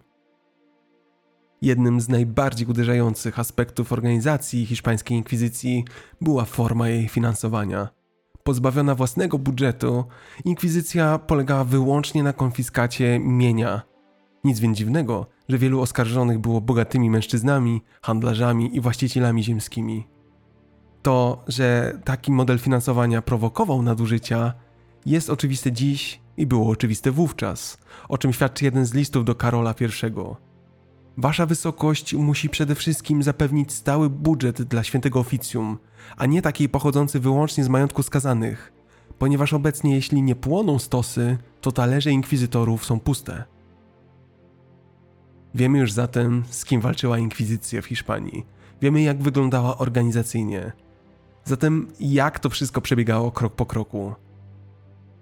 Kiedy inkwizycja przybywała do miasta, Pierwszym krokiem było ogłoszenie tzw. Tak edyktu łaski. Po niedzielnej mszy inkwizytor przystępował do odczytywania edyktu. Wyjaśniał, jakie herezje najpewniej występowały na danym obszarze i zachęcał całe zgromadzenie do przyjścia przed trybunał, aby uwolnić swoje sumienia. Nazywano to edyktem łaski, ponieważ wszyscy, którzy dobrowolnie przyznawali się do herezji i którzy stawili się w okresie łaski, który trwał zazwyczaj około 30 dni, mieli możliwość pojednania z Kościołem bez surowej kary. Obietnica tej łaski była skuteczna i wielu ludzi dobrowolnie zgłaszało się do inkwizycji. Co więcej, często byli zachęcani do donoszenia na innych. Do tego stopnia, że informatorzy szybko stali się głównym źródłem informacji inkwizycji o heretykach. Inkwizycja zapełniała pełną anonimowość donosicielom. Oskarżeni nie mieli możliwości poznania tożsamości swoich oskarżycieli. Był to jeden z najbardziej krytykowanych punktów przez tych, którzy sprzeciwiali się wówczas inkwizycji. Oznaczało to bowiem skrajną niesprawiedliwość stron postępowania inkwizycyjnego. W praktyce więc często dochodziło do fałszywych donosów. Dobrze zatem, załóżmy, że ktoś na nas doniósł. Co działo się dalej? Po doniesieniu sprawa była przekazywana do zweryfikowania przez Calificadores, którzy zgodnie z przepisami musieli ustalić, czy w danym przypadku doszło do herezji, a następnie ewentualnie aresztować oskarżonego. W praktyce często weryfikacja była powierzchowna, a decyzja o areszcie była wydawana natychmiast, prewencyjnie. Miało ponadto miejsce wiele przypadków długotrwałych więzień, trwających nawet dwa lata jeszcze przed zbadaniem sprawy przez Calificadores. Zatrzymanie oskarżonych wiązało się z natychmiastową konfiskatą i przypadkiem majątku, który przechodził na własność inkwizycji. Wskutek tego krewni oskarżonego często popadali w skrajną nędzę, na przykład gdy mieszkanie było własnością ojca rodziny, na którego ktoś bezpodstawnie doniósł, że jest heretykiem. Tę niesprawiedliwą sytuację naprawiły dopiero instrukcje inkwizytorskie z końca XVI wieku, które chroniły jedynych żywicieli rodziny. Niektórzy autorzy, tacy jak na przykład Thomas William Walsh, piszą, że cały proces hiszpańskiej inkwizycji był prowadzony w największej tajemnicy, zarówno dla opinii publicznej, jak i dla oskarżonych, których miano nie informować nawet o stawianych im zarzutach. Czy to prawda? Istnieje niewiele zapisów dotyczących czasu pobytu oskarżonego w więzieniu, ale transkrypcja procesów wielokrotnie pokazuje, że oskarżony był informowany o każdym oskarżeniu podczas swojego procesu. Widać również odpowiedzi, które odnoszą się do konkretnych zarzutów. Biorąc pod uwagę, że oskarżeni i tak wcześniej czy później zostaliby poinformowani, o co są oskarżani, raczej trzymanie ich w tajemnicy nie miałoby sensu. Nie zmienia to faktu, że mamy dowody na to, że wielokrotnie spędzano miesiące i lata w areszcie, czekając na sprawiedliwość. Załóżmy zatem, że po naszym aresztowaniu w końcu zostaliśmy doprowadzeni na pierwszą rozprawę. Jak wyglądał ten proces? Proces inkwizycyjny składał się z serii rozpraw, na których zeznawali zarówno oskarżyciele, jak i oskarżony. Obrońca był przydzielany do pozwanego z urzędu, był nim jeden z członków trybunału. Obrońca to zresztą dużo powiedziane. Jego rola sprowadzała się do tego, aby namawiać oskarżonego, by mówił prawdę. Oskarżeniem kierował fiskal. Przesłuchanie odbywało się w obecności notario de secreto, który skrupulatnie spisywał słowa oskarżonego. Archiwa inkwizycji, w porównaniu z archiwami innych systemów sądowniczych epoki, do dziś budzą respekt swoją pieczołowitością i drobiazgowością. To zresztą dzięki owym archiwom tak dobrze rozumiemy, co działo się za zamkniętymi drzwiami obradujących trybunałów. W swojej obronie oskarżeni mieli do wyboru dwie możliwości: abonos, czyli znalezienie przychylnych sobie świadków, którzy podawaliby argumenty na naszą stronę, albo tachas, czyli wykazanie, że świadkowie oskarżycieli nie byli godni zaufania, czyli po prostu obalenie zarzutów oskarżenia. Wspomniałem, że archiwa inkwizycji są drobiazgowe. Rzeczywiście tak jest. Zbadajmy to zatem na przykładzie jednej ze spraw opisywanych przez Notario del Secreto. Na pierwszej stronie notario zapisywał datę, nazwiska i zarzuty członków trybunału, nazwisko oskarżonego i oskarżyciela, treść oskarżenia oraz nazwiska wszystkich obecnych na sali podczas procesu. Na drugiej stronie zapisywano pierwsze oświadczenie oskarżonego o jego niewinności albo winie oraz jego ogólną odpowiedź oraz przytoczenie faktów. Ta część zajmowała zazwyczaj od jednego krótkiego akapitu aż po kilka stron, z czego można podejrzewać, że oskarżony miał czas na przygotowanie się przed rozprawą i wygłaszał wówczas jakiegoś rodzaju oświadczenie. Pokazuje to nam również, że oskarżony odnosił się do każdego zarzutu. Musiał być zatem wcześniej informowany o ich postawieniu. Następnie notario del secreto zapisywał kolejną sekcję z imieniem i nazwiskiem fiskala, czyli oskarżyciela. Kolejna sekcja to stanowisko Trybunału Inkwizycyjnego po wysłuchaniu aktu oskarżenia oraz treści obrony. W zdecydowanej większości przypadków w odpowiedzi nakazywano przeszukanie i powołanie dodatkowych osób w charakterze świadków albo biegłych, takich jak lekarzy. Mieli oni złożyć zeznania i potwierdzić albo zaprzeczyć pewnym faktom. Następna sekcja akt zazwyczaj była datowana nieco później. Następowała po przesłuchaniu przez Trybunał wszystkich świadków. Zawierała drobiazgowo zapisane zeznania każdego ze świadków. Każdy z nich był identyfikowany przez pełne imię i nazwisko, społeczne stanowisko oraz stosunek do oskarżonego i sprawy. Zeznania świadków nie były zapisywane słowo po słowie, lecz streszczone przez notario, prawdopodobnie dlatego, że nie były wygłaszane w spójnym, konsekwentnym porządku, a przybory do pisania wówczas były bardzo drogie. Nie chciano zatem zapewne marnować ich na słowotok stresującego się świadka. Dalej zapisywano pytania, które oskarżony zamierzał zadać wybranej przez siebie grupie świadków. Następnie odpowiedzi udzielane przez świadków, później świadectwa, sparafrazowane i streszczone jak poprzednio, a następnie podsumowanie stanowiska Trybunału i debata nad sprawą. Na sam koniec akt następowała transkrypcja wyroku, jaki zapadł w sprawie. Wydaje się, że poprzez swój formalizm taki proces musiał być solidny i dowodzić winy albo niewinności w klarowny sposób. Czy faktycznie owe procesy były sprawiedliwe, czy wyłącznie fasadowe? Jeśli chodzi o rzetelność, ich struktura była zbliżona do współczesnych i niezwykle zaawansowana jak na tamte czasy. Niemniej jednak to wciąż było średniowiecze, a inkwizycja była zależna od władzy politycznej króla. Pora opowiedzieć o najsłynniejszym aspekcie inkwizycji, czyli torturach. We wszystkich procesach cywilnych i religijnych w Europie stosowano tortury. Co jednak stoi w sprzeczności z jej legendą, hiszpańska inkwizycja używała ich dużo bardziej restrykcyjnie niż było wówczas powszechnie przyjęte. Tortury można było stosować tylko wtedy, gdy wykorzystano wszystkie inne możliwości, powołano wszystkich świadków i biegłych, a oskarżony z dużą dozą prawdopodobieństwa był winny, ale wciąż brakowało istotnych informacji dotyczących szczegółów. Wtedy i tylko wtedy tortury były usprawiedliwione. Tortury zawsze były środkiem, który miał pomóc w przyznaniu się oskarżonego, nigdy nie były karą. W przeciwieństwie także do procesów cywilnych i innych średniowiecznych inkwizycji, hiszpańska inkwizycja miała bardzo surowe przepisy dotyczące tego, kiedy, co, wobec kogo, ile razy, na jak długo i pod jakim nadzorem należy stosować. Hiszpańska inkwizycja wreszcie stosowała tortury dużo rzadziej niż inne sądy cywilne. Tortury były dozwolone, i tu cytat, kiedy w inny sposób zebrano wystarczające dowody na winę oskarżonego a wszelkie inne metody negocjacji zostały wypróbowane i wyczerpane. Inkwizycyjna reguła głosiła, że informacje uzyskane za pomocą męki nie są wiarygodne, a zeznania należy wydobyć w ten sposób tylko wtedy, gdy wszelkie pozostałe informacje są znane i udowodnione. Zeznania uzyskiwane w wyniku tortur ponadto nie mogły nigdy być wykorzystywane do skazywania kogokolwiek z zewnątrz. Hiszpańska inkwizycja miała zakaz i tu znowu cytat, okaleczania, uszkadzania, wykrwawiania albo powodowania jakichkolwiek trwałych szkód. Prawo kościelne surowo zabraniało kościelnym przelewania krwi. Funkcjonowała ponadto zamknięta lista dozwolonych tortur. Wszystkie one były wykorzystywane w sądach cywilnych w całej Europie, a zatem było wiadomo, że są pod tym względem, otwieram tu cudzysłów, bezpieczne i sprawdzone. Każda inna metoda, niezależnie od tego, czy była legalna w danym kraju, czy praktykowana w sądach cywilnych, była niedozwolona.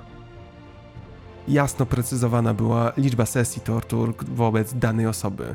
Zależna ona była od tego, jak szkodliwe dla społeczeństwa było przestępstwo, o które dany nieszczęśnik był oskarżony. Najpoważniejsze nawet wykroczenia dopuszczały maksymalnie 8 sesji. Żadna z nich nie mogła być dłuższa niż 15 minut. Dla porównania, inkwizycja rzymska pozwalała na 30-minutowe sesje.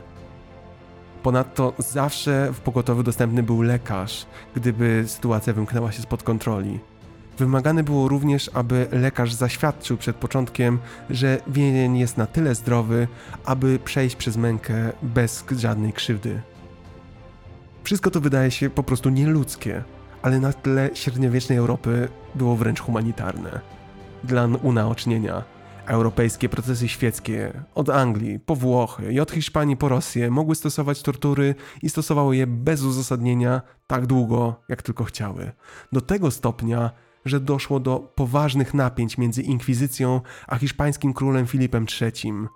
Ludzie wysyłani do więzień króla bluźnili i oskarżali samych siebie o herezję, tylko po to, by trafić pod jurysdykcję inkwizycyjną zamiast królewskiej.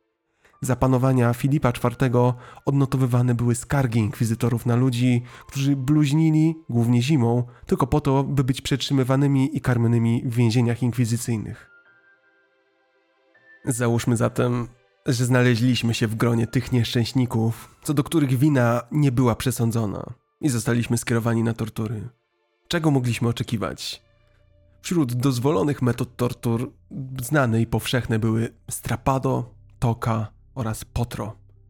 Strapado, zwane również wahadłem, zaczynano od związania rąk ofiar z tyłu, przez pęta przewiązywano linę, którą przeciągano przez przytrzymywany do sufitu hak. Często do stóp przymocowywano ciężary jako dodatkowe obciążenie. Gdy kat pociągał wolno koniec liny, ręce torturowanego zaczynały wyginać się w stronę pleców. Czyniono to powoli, co potęgowało ból. Osobie torturowanej nie pomagały omdlenia. Nad tym czuwał obecny medyk. W razie konieczności podawał lekarstwa trzeźwiące. Strapado to skomplikowana tortura. Dużo częściej używano toka, zwaną również interrogatorio mejorado del aqua, czyli ulepszone podtapianie. Toka polegała na włożeniu chusteczki do ust ofiary i zmuszeniu jej do połknięcia wody wylanej ze słoja tak, że nieszczęśnik miał wrażenie tonięcia. Toka to prekursor tortury, którą do dziś stosuje się w mroczniejszych zakątkach świata. Potro zaś to po prostu łoże sprawiedliwości, zwane także u nas Madejowym łożem. Był to rodzaj narzędzia w formie poziomej ławy, zaopatrzonej w kołowrót i sznury bądź łańcuchy i służyła do wyciągania kończyn, w czasie gdy druga para kończyn była przytwierdzona do konstrukcji łoża. Jak to wszystko miało się do obowiązującej i wspomnianej przeze mnie reguły, że nie jest prawdą to, co zostanie wydobyte za pomocą tortur? Otóż hiszpańska inkwizycja miała na to bardzo przemyślany sposób. Zeznania ofiara składała dopiero po zakończeniu tortur, dlatego uważano je w świetle prawa za wolne i świadome. Nie wiem jak wy, ale ja chwilę po torturach na pewno przyznałbym się do wszystkiego, obawiając się, że trafię z powrotem do dyspozycji kata. Po tym wszystkim proces się kończył. Na koniec jeszcze inkwizytorzy spotykali się z przedstawicielem biskupa oraz konsultantami, co nazywano konsulta de fe, czyli konsultacja w sprawie wiary. Sprawa była przegłosowywana i wydawano wyrok, który musiał być jednomyślny. W przypadku rozbieżności informowano Supremę, która decydowała. Załóżmy zatem, że doczekaliśmy końca procesu. Jaki wyrok mógł wobec nas zapaść? Wyroki mogły być następujące. Najrzadziej zapadał wyrok uniewinniający. Inkwizytorzy nie chcieli uniewinnień. Gdyby to zrobili, a później pojawiłyby się nowe dowody na herezję, oznaczałoby to konieczność ponownego otwarcia i ponownego przedstawiania starych dowodów, a to po pierwsze stanowiłoby rysę na zaufaniu do inkwizycji, a po drugie oznaczałoby podwójną pracę. Prócz uniewinnienia, proces mógł zostać zawieszony. Nie było to zawieszenie w dzisiejszym rozumieniu tego słowa. Wówczas bowiem w przypadku zawieszenia oskarżony, pomimo niezmazanego podejrzenia, wychodził na wolność. Wszystko to jednak pod groźbą kontynuowania procesu w dowolnym momencie. To rozwiązanie, które satysfakcjonowało zarówno Trybunał Inkwizycyjny, jak i oskarżonego. Prócz uniewinnienia i zawieszenia, jeśli dowiedziono winę, oskarżonego można było też ukarać. Jako winni, oskarżeni musieli publicznie wyrzec się swoich zbrodni i publicznie przyjąć wiarę. A jakie kary wymierzano? Najczęściej było to upokarzające San Benito, które skazany nosił podczas swojego auto da fe. San Benito to ubiór ze zgrzebnego płótna, który był przywdziewany przez pokutników oraz skazanych w celu ich upokorzenia. Była to suknia w żółtym kolorze, w czerwone krzyże i była przeznaczona dla żałujących grzeszników, którzy mogli je nosić nawet aż do śmierci. Uzupełnieniem takiego stroju była koroza, czyli wysokie, spiczaste nakrycie głowy. Ponadto karą mogło też być wygnanie, grzywna, a nawet skazanie na służbę wioślarską na królewskich galerach. Prócz uniewinnienia, zawieszenia i skazania, mógł też zapaść wyrok tzw. Tak pojednania. Działo się to po to, aby umożliwić grzesznikowi powrót na łono kościoła. Miało to miejsce podczas ceremonii publicznego pojednania skazańca z kościołem katolickim. Czasem prócz pojednania wymierzano dodatkowe kary, np. długi wyrok więzienia albo konfiskatę całego mienia. Stosowano także kary fizyczne, jak chłosta. Ostatnią i najgorszą karą było przekazanie sprawy pod osąd króla. Nie brzmi to strasznie, prawda? Błąd. Przekazanie sprawy służyło wyeskalowaniu. Inkwizycja nie miała bowiem władzy, by zabić skazańca albo aby określić sposób, w jaki miał umrzeć. To było prawo wyłącznie królewskie. A król najczęściej korzystał z kary spalenia na stosie, co zresztą było prawdopodobnie skutecznie ukrywane przed papieską inkwizycją Aragonii. Palenie na stosie stosowano na zatwardziałych heretykach i recydywistach. Taka egzekucja była publiczna. Sposób wykonania kary polegał na przywiązaniu skazańca do słupa, ułożeniu stosu z drewna i podpaleniu go. Przed samym podpaleniem stosu skazańcom dawano ostatnią szansę na skruchę.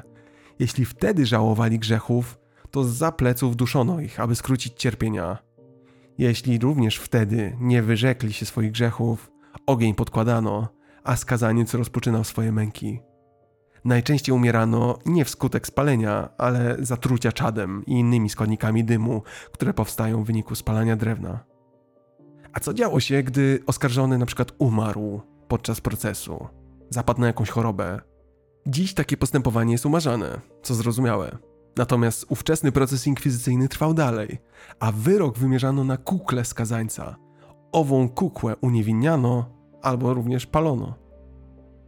Rozkład stosowanych kar zmieniał się znacznie w czasie. Wyroki śmierci były wykonywane w pierwszych miesiącach i latach długiej inkwizycji dużo częściej. Na przykład sąd w Walencji, jeden z najbardziej aktywnych, stosował kary śmierci na 40% skazanych. Było to przed 1530 rokiem. Później ten odsetek spadł do raptem 3%. Jeśli zaś zapadał wyrok skazujący, skazani musieli uczestniczyć w ceremonii auto da fe. Przypominam, wyrok skazujący nie musiał oznaczać śmierci. Oznaczał tylko, że ktoś dopuścił się herezji i musiał otrzymać karę. Auto da fe stanowiła celebrację powrotu heretyka do kościoła, aczkolwiek czasem stanowiło preludium kary, gdy ten heretyk był zatwardziały. W dniu auto da fe skazańcom dawano świece oraz ubierano ich w czerwone albo żółte szaty pokutne z wymalowanymi na nimi płomieniami, nazwane właśnie San Benito. Płomienie skierowane ku górze oznaczały wyrok śmierci przez spalenie na stosie. Języki płomieni skierowane ku dołowi oznaczały osobę, którym darowano życie.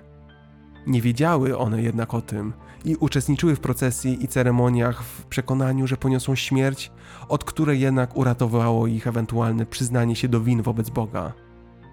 Na San Benitos umieszczano obok wymalowanych płomieni podobizno skarżonego w otoczeniu wizerunków diabłów, pod płomieniami zaś opis jego przewinień.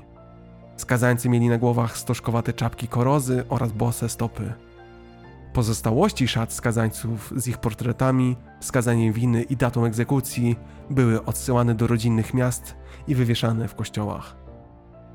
Skazańcy po opuszczeniu aresztu byli prowadzeni w uroczystej procesji przez miasto. Procesji towarzyszyło bicie dzwonów kościelnych i śpiewanie pieśni religijnych, a całe miasto było uroczyście dekorowane. Procesja kończyła się w katedrze albo kościele, w którym po mszy świętej, w towarzystwie przedstawicieli władzy świeckiej, inkwizytorzy po raz ostatni przesłuchiwali skazanego. Pierwsze auto da fe odbyło się w Sewilli 6 lutego 1481 roku. Spalono 6 osób. Choć początkowo publiczne auto da fe nie cieszyły się dużą frekwencją widzów, z czasem stały się dużymi uroczystościami, obchodzonymi z licznymi tłumami w widowiskowej atmosferze. Auto da fe ostatecznie stały się spektaklem, skrupulatnie obliczonym, aby wywołać jak największe wrażenie na społeczeństwie. Rytuały rozpoczynały się już poprzedniej nocy i czasami trwały cały kolejny dzień. Inkwizycja działała od końca XV wieku. Jak każda instytucja, doczekała się swojego kryzysu. Nie był nim jednak żaden silny ruch religijny, rozłam polityczny, nic z tych rzeczy. Nie była to żadna decyzja papieża, innego władcy. Niespełna 300 lat po swoim powstaniu, w XVIII wieku, inkwizycja musiała zmierzyć się z nowym, niespodziewanym wrogiem. Wrogiem, który zagroził nie tylko świętemu oficjum, ale całemu kościołowi w ogóle. I tym wrogiem nie była żadna herezja, żaden lider ruchu kościelnego. Tym wrogiem było oświecenie. Oświecenie, inaczej wiek oświecenia, wiek rozumu, wiek filozofów, to nurt kulturalny oraz okres w historii Europy, który przypadał na koniec XVII i początek XIX wieku. Oświecenie najłatwiej zrozumieć w ten sposób to było zaprzeczenie wszystkiego, na czym opierał się dotychczas Kościół. Oświecenie szerzyło deizm, indyferentyzm religijny, naturalizm i powszechną krytykę Kościoła. Sama nazwa oświecenie miała rzucać światło na ciemne dotąd wieki ludzkości. Oświecony, czyli wyzwolony z wszelkich więzów, rozum ludzki miał być światłem rozjaśniającym drogę do poznania prawdy o świecie i o człowieku. Człowiek oświecony cechował się naturalizmem, czyli wierzył, że nie ma czegoś takiego jak nadprzyrodzoność. Oświeceni ludzie poprzestawali jedynie na tym, co można było doświadczyć albo sprawdzić. Taka postawa sprzyjała na przykład rozwojowi nauk ekonomicznych i politycznych. Człowiek oświecony to człowiek racjonalny. Znawał tylko to, co można było udowodnić rozumem. Odrzucał objawienie Boże, a w miejsce chrześcijaństwa stawiał religię naturalną i prawo naturalne. Człowiek oświecenia najbardziej cenił to, co można było pojąć rozumem. Ważną cechą oświecenia była sekularyzacja państw europejskich oraz sformułowanie po raz pierwszy praw człowieka. To myśliciele tej epoki określili doktrynę katolicką oraz nastawienie Kościoła mianem obskurantyzmu, ciemnoty umysłowej, stecznictwa, kultuństwa, wrogiego nastawienia do postępu i oświaty. Wiek oświecenia to wiek rewolucji, wiek zmian wszystkiego, czym Europa była dotychczas. Nie muszę chyba tłumaczyć, że taka instytucja jak inkwizycja bardzo średnio pasowała do nowej, oświeceniowej roli. W tych nowych realiach inkwizycja próbowała skupić się na roli cenzurowania publikacji, ale szybko odkryła, że Karol III odebrał kościołowi ten przywilej i odtąd cenzura stanowiła narzędzie świeckie, a nie kościelne. Nie jest do końca jasne, dlaczego król zabrał inkwizycji to uprawnienie, ale można to tłumaczyć faktem, że obce teksty oświeceniowe wkroczyły na Półwysep Iberyjski za pośrednictwem wybitnych przedstawicieli szlachty lub rządu, wpływowych ludzi, z którymi trudno było się spierać. Innymi słowy, inkwizycja nie zdążyła zwalczyć oświecenia, zanim sam król nie okazał się być pod jego wpływem. Jakby tego było mało, zagrożeniem dla hiszpańskiej inkwizycji stała się rewolucja francuska. Po jej wybuchu Rada Kastylii, która obawiała się, że idee rewolucyjne przenikną przez granice Hiszpanii, postanowiła umocnić wygasającą wówczas inkwizycję i rozpocząć walkę z oświeceniowymi pismami i literaturą, które spływały z Francji. Edykt inkwizycyjny z grudnia 1789 roku, który uzyskał pełną aprobatę Karola IV, stwierdzał, że, cytuję, Mając wieści, że wiele ksiąg zostało rozproszonych i promowanych w tych królestwach, ksiąg, które, nie zadowalając się prostymi wydarzeniami narracyjnymi o wywrotowej naturze, wydają się tworzyć teoretyczny i praktyczny kodeks niezależności od uprawnionych władz, niszcząc w ten sposób porządek publiczny i społeczny, orzeka się niniejszym, że czytanie 39 utworów francuskich wymienionych niżej jest zabronione pod karą grzywny. Te działania były jednak spóźnione. Działalność inkwizycyjna była niemożliwa w obliczu lawiny informacyjnej, która przekroczyła granicę francusko-hiszpańską. W 1792 roku mnogość wywrotowych pism nie pozwalała już tak naprawdę na wytaczanie rzeczowej sprawy wobec kogokolwiek. Do tego wszystkiego doszło kwestionowanie inkwizycji od wewnątrz. Pierwsze teksty, które kwestionowały inkwizycję i pochwalały oświeceniowe pomysły Voltera czy też Montesquieu'a, pojawiły się w 1759 roku w Hiszpanii. 15 lat później zawieszono cenzurę. Wtedy też gazeta El Cenzor rozpoczęła publikację protestów przeciwko działalności świętego oficjum. Valentin de Foronda napisał apel na rzecz wolności słowa. Również w tym samym duchu Manuel de Aguirre napisał o tolerancji. To wszystko sprawiło, że XVIII wiek to okres powolnego, ale postępującego upadku inkwizycji w Hiszpanii. Po roku 1730 coraz rzadziej dochodziło do wytaczania formalnych procesów Większość spraw umarzano lub kończono nałożeniem prywatnej pokuty bez publicznego ogłaszania wyroku. Coraz rzadziej stosowano też areszt wobec podejrzanych, a od około połowy XVIII stulecia zaprzestano stosowania tortur. W 1781 roku doszło do wykonania ostatniego w dziejach tej instytucji wyroku śmierci.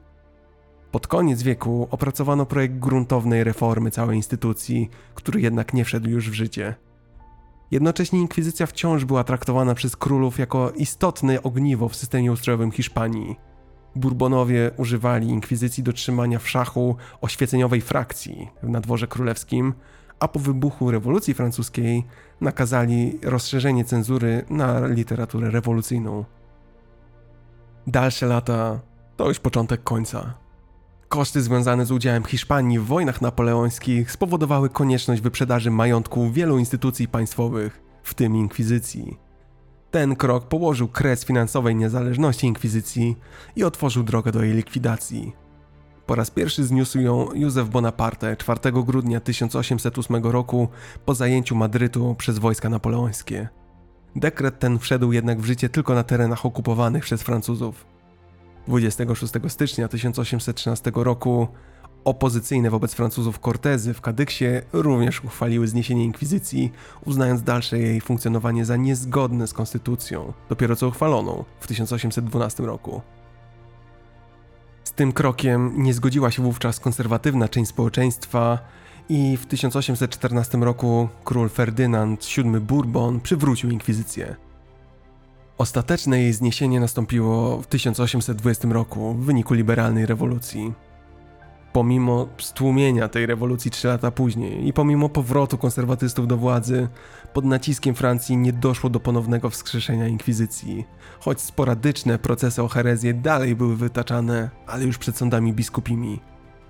W wyniku jednego z takich procesów w 1826 roku w Walencji skazano na śmierć i powieszono Cayetano Ripolla, oskarżonego o deizm. Była to ostatnia egzekucja za herezję na terenie Europy.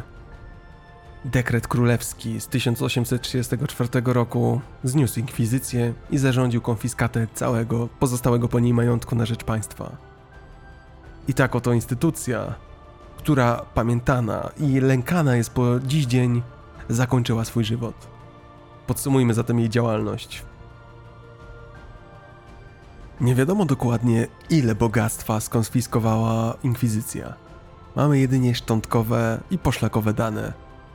Na przykład majątek skonfiskowany w ciągu jednego zaledwie roku prześladowań w małym miasteczku Guadalupe pokrył koszty budowy rezydencji królewskiej. Istnieją licznie zapisane opinie ówczesnych Hiszpanów, że inkwizycja została stworzona tylko po to, by rabować ludzi. Często powtarzany był też zarzut, że oskarżeni i skazywani są tylko zamożni. Zachowało się jednak kilka świadectw dotyczących konkretnych sum.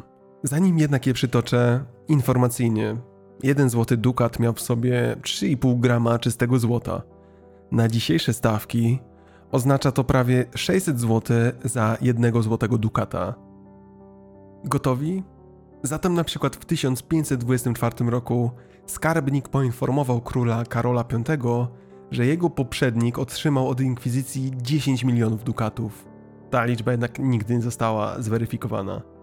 W 1676 roku Suprema stwierdziła, że skonfiskowano ponad 700 tysięcy dukatów do skarbu królewskiego. Sama posiadłość na Majorce była warta znacznie ponad 2,5 miliona dukatów. Te liczby robią wrażenie. A jak wygląda ilość osób skazanych i śmiertelnych ofiar hiszpańskiej inkwizycji? Niestety nie jest możliwe dokładne ustalenie, kto i w jakich okolicznościach zginął. Część źródeł bowiem została bezpowrotnie utracona. Ale to jedna z tych rzeczy, które tak mnie fascynują w historii że ona nie zawsze daje proste odpowiedzi. Często musimy się zastanowić i zgodzić na pewien kompromis wiedzy. I dla przykładu, historyk Garcia Carcel szacuje, że całkowita liczba osób ściganych przez inkwizycję w całej jej historii wynosiła około 150 tysięcy. Stosując procenty egzekucji, które pojawiły się w procesach z lat 1560-1700, czyli około 2%, możemy przybliżyć sumę osób, które poniosły śmierć z rąk hiszpańskiej inkwizycji na około 3000 osób. Niektórzy badacze uważają jednak, że ta liczba była wyższa, biorąc pod uwagę szacunkowe wskaźniki dla Toledo i Walencji. Oznaczałoby to, że nawet 5000 osób mogło zginąć za pośrednictwem hiszpańskiej inkwizycji. Współcześni historycy dalej badają dokumenty z tamtych czasów Jean-Pierre Didier ocenia liczbę procesów na około 200 tysięcy, a liczbę egzekucji na maksymalnie 10 tysięcy. Andrea del Col podaje liczbę 200 tysięcy procesów i co najmniej 12 tysięcy egzekucji, tylko do roku 1700. Francisco Bettencourt przyjmuje liczbę około 200 tysięcy procesów i około 12 tysięcy wyroków śmierci. Dokładna liczba ofiar inkwizycji w Hiszpanii nie jest i prawdopodobnie nigdy nie będzie znana. Dobrze zatem. Czy po tym wszystkim, co usłyszeliście, macie już wyrobione zdanie na temat hiszpańskiej inkwizycji? Jeśli tak, podziwiam. Historycy przez wiele dekad bardzo odmiennie podchodzili do działalności hiszpańskiej i w ogóle do działalności inkwizycyjnej. Założę się natomiast, że na pewno nie spodziewaliście się tak stosunkowo małej liczby ofiar. Dla mnie również podczas przygotowywania się do tego odcinka było to bardzo zaskakujące. O inkwizycji myślałem przez pryzmat setek tysięcy ofiar, nieustannych tortów, rzekomej brutalności itd. Tak Już wiemy, że miało to bardzo niewiele wspólnego z rzeczywistością. Skąd się jednak bierze ten pogląd właśnie na hiszpańską inkwizycję? Dlaczego to właśnie ona jest owiana tą legendą swojej brutalności? Przyczyną jest właśnie tak zwana czarna legenda. Czarna legenda Hiszpanii to termin określający sposób pejoratywnego przedstawiania Hiszpanii. Został on ukuty od XVI wieku a autorstwo przypisuje się rządom krajów niesprzyjających Hiszpanii. Czarną legendę zapoczątkowało dyskredytowanie tego kraju na arenie międzynarodowej przez konkurujące z nimi państwa w XVI wieku. Tę legendę rozwijano w późniejszych wiekach z różnym nasileniem. Przyczyny negatywnego przedstawiania Hiszpanii były zmienne i zależne od różnych czynników. Na przykład w przypadku Holandii wynikały z chęci zrzucenia wpływów hiszpańskich. W przypadku Stanów Zjednoczonych czynnikiem wpływającym były spory terytorialne, Francja natomiast zainteresowana była prozaicznym osłabieniem pozycji sąsiada. Istotne były również spory religijne z krajami protestanckimi, zwłaszcza z Anglią. Sposób przedstawiania Hiszpanii w myśl owej czarnej legendy był bardzo różny, ale łączyły go podstawowe czynniki. Hiszpania miała być rzekomo krajem ciemnoty, krajem zacofania, opanowanym przez religijnych fanatyków, czego ukoronowanie miała być wyjątkowo opresyjna i okrutna hiszpańska inkwizycja właśnie. Królowa Izabela I Kastylijska ukazywana była jako prześladowczyni Żydów i Maurów oraz inicjatorka wyniszczenia Indian w Ameryce Południowej. Na obrazach z tamtej epoki pokazywano dantejskie sceny. Na przykład malarz Theodor de Bry namalował Hiszpana karmiącego swoje psy zarżniętymi przez niego kobietami i dziećmi. Dziś określilibyśmy, że Hiszpania była ofiarą wojny hybrydowej oraz zmasowanego ataku fake newsów na swój temat. W tamtych czasach przeciętny mieszkaniec sąsiadującego kraju nie był w stanie zweryfikować tych faktów i w pewnym momencie zaczęto w nie wierzyć. Dobrze zatem, a jak spoglądano na inkwizycję później? To jest mniej więcej od roku 1800.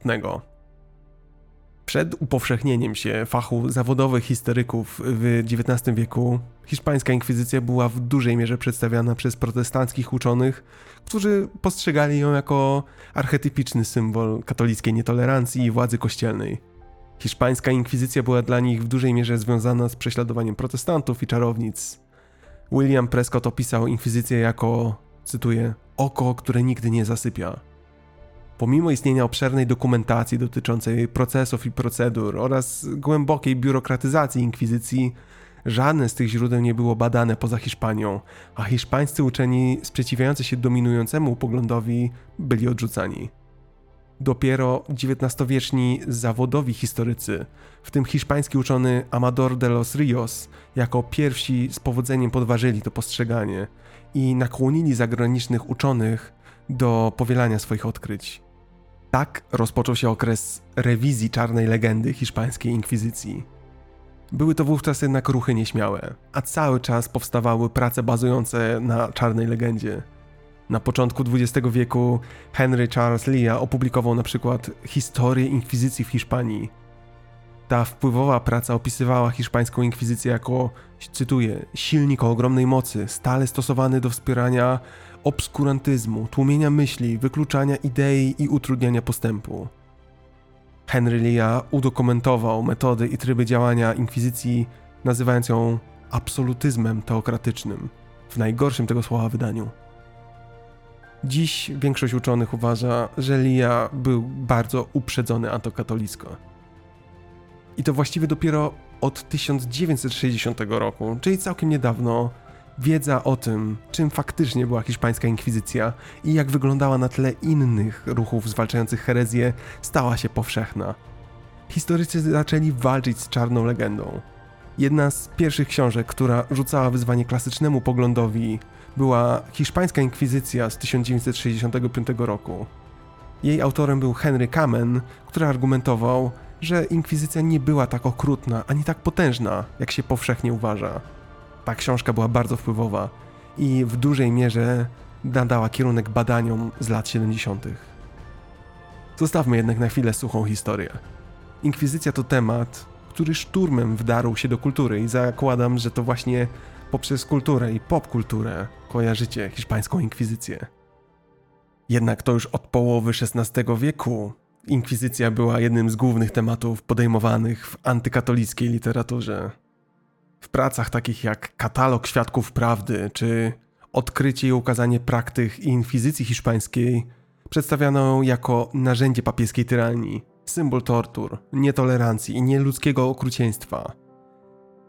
Taki obraz inkwizycji, zwany, jak wspomniałem, czarną legendą tej instytucji, był później przejmowany przez autorów oświecenia, np. Voltera, i na dobre wszedł do światowej literatury i sztuki. W ten sposób inkwizycję przedstawił np. Fiodor Dostojewski w Braciach Karamazow, czy Giuseppe Verdi w operze Don Carlo. Także w opowiadaniu Edgara Alana Poe, Studnia i Wahadło, bohater jest więziony i torturowany przez hiszpańską inkwizycję. Do współczesnych obrazów literackich inkwizycji należy na przykład filozoficzna opowieść Imię Róży autorstwa Umberto Eco, jak i przygodowe opowieści Artura Pereza Reverte. Warto wspomnieć także o bestsellerze Ildefonsa Falconesa Katedra w Barcelonie. W tym wszystkim zagadkowa jest popularność tematu inkwizycji w polskiej literaturze. W naszej historii inkwizycja nie miała bowiem żadnego znaczenia. Została jednak wykorzystana jako historyczna metafora systemu totalitarnego w powieści parabolicznej Jerzego Andrzejewskiego Ciemności kryją ziemię. O inkwizycji pisze też Jacek Piekara w cyklu opowieści o Mortimerze Maderidinie. Przedstawia tam alternatywną historię ludzkości, w której brutalność inkwizytorów przekracza nawet to, co znane jest z czarnej legendy. O inkwizycji pisał również Andrzej Sapkowski w Bożych Bojownikach. Sztuki wizualne również chętnie sięgały do czarnej legendy inkwizycji. Na przykład włoski malarz Salvator Rosa przedstawił inkwizycję jako wielką salę, która była okrutnym więzieniem, salą tortur i miejscem przesłuchań w jednym. Szczególnie sugestywne są obrazy hiszpańskie. Francisco Goya w Trybunale Inkwizycji oraz w popularnym cyklu graficznym Kaprysy umieścił inkwizycję w mrocznym świecie okrucieństwa i zabobonu. Inkwizycji nie zabrakło wreszcie wśród tematów wykorzystanych przez grupę Monty Python. Chodzi o słynny sketch o hiszpańskiej inkwizycji, której jak wiadomo nikt się nie spodziewa. Jeśli chodzi o inkwizycję w ogóle, nie tylko tę hiszpańską, to jej działalność trwała nieprzerwanie aż do okresu wojen napoleońskich na przełomie XVIII i XIX wieku, choć w kilku krajach, takich jak Francja, Toskania czy Modena, zniesiono ją już wcześniej.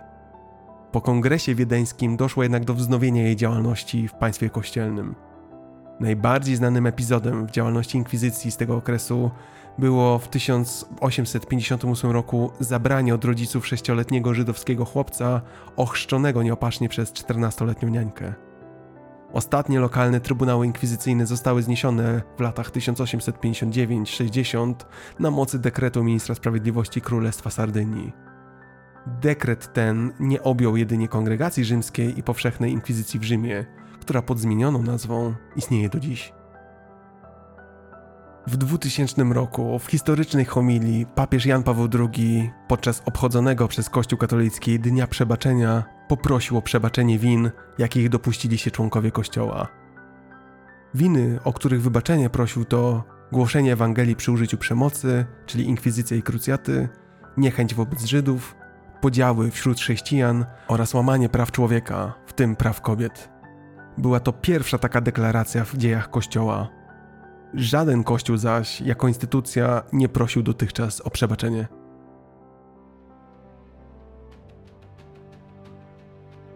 Jak ocenić inkwizycję? To naprawdę zależy wyłącznie od tego, kogo zapytacie.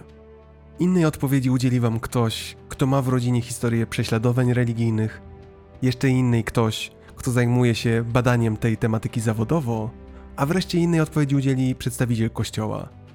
I paradoksalnie, te trzy odpowiedzi niekoniecznie muszą się wykluczać.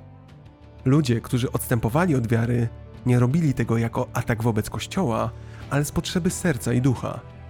I odwrotnie, inkwizytorzy w dużej mierze wierzyli, że czynią dobro, nawracając tych, którzy zeszli ze ścieżki wiary. Czego zatem uczy nas historia inkwizycji? Myślę, że tego, by zawsze pamiętać, że z obu stron konfliktu są ludzie tacy jak my. W interesie nas wszystkich jest, aby starać się wzajemnie zrozumieć i wzajemnie wybaczać. Historia o inkwizycji zdarzyła się wiele wieków temu, ale każdy z nas codziennie pisze swoją własną historię. Robiąc to, uczmy się na błędach przeszłości, zamiast je powielać.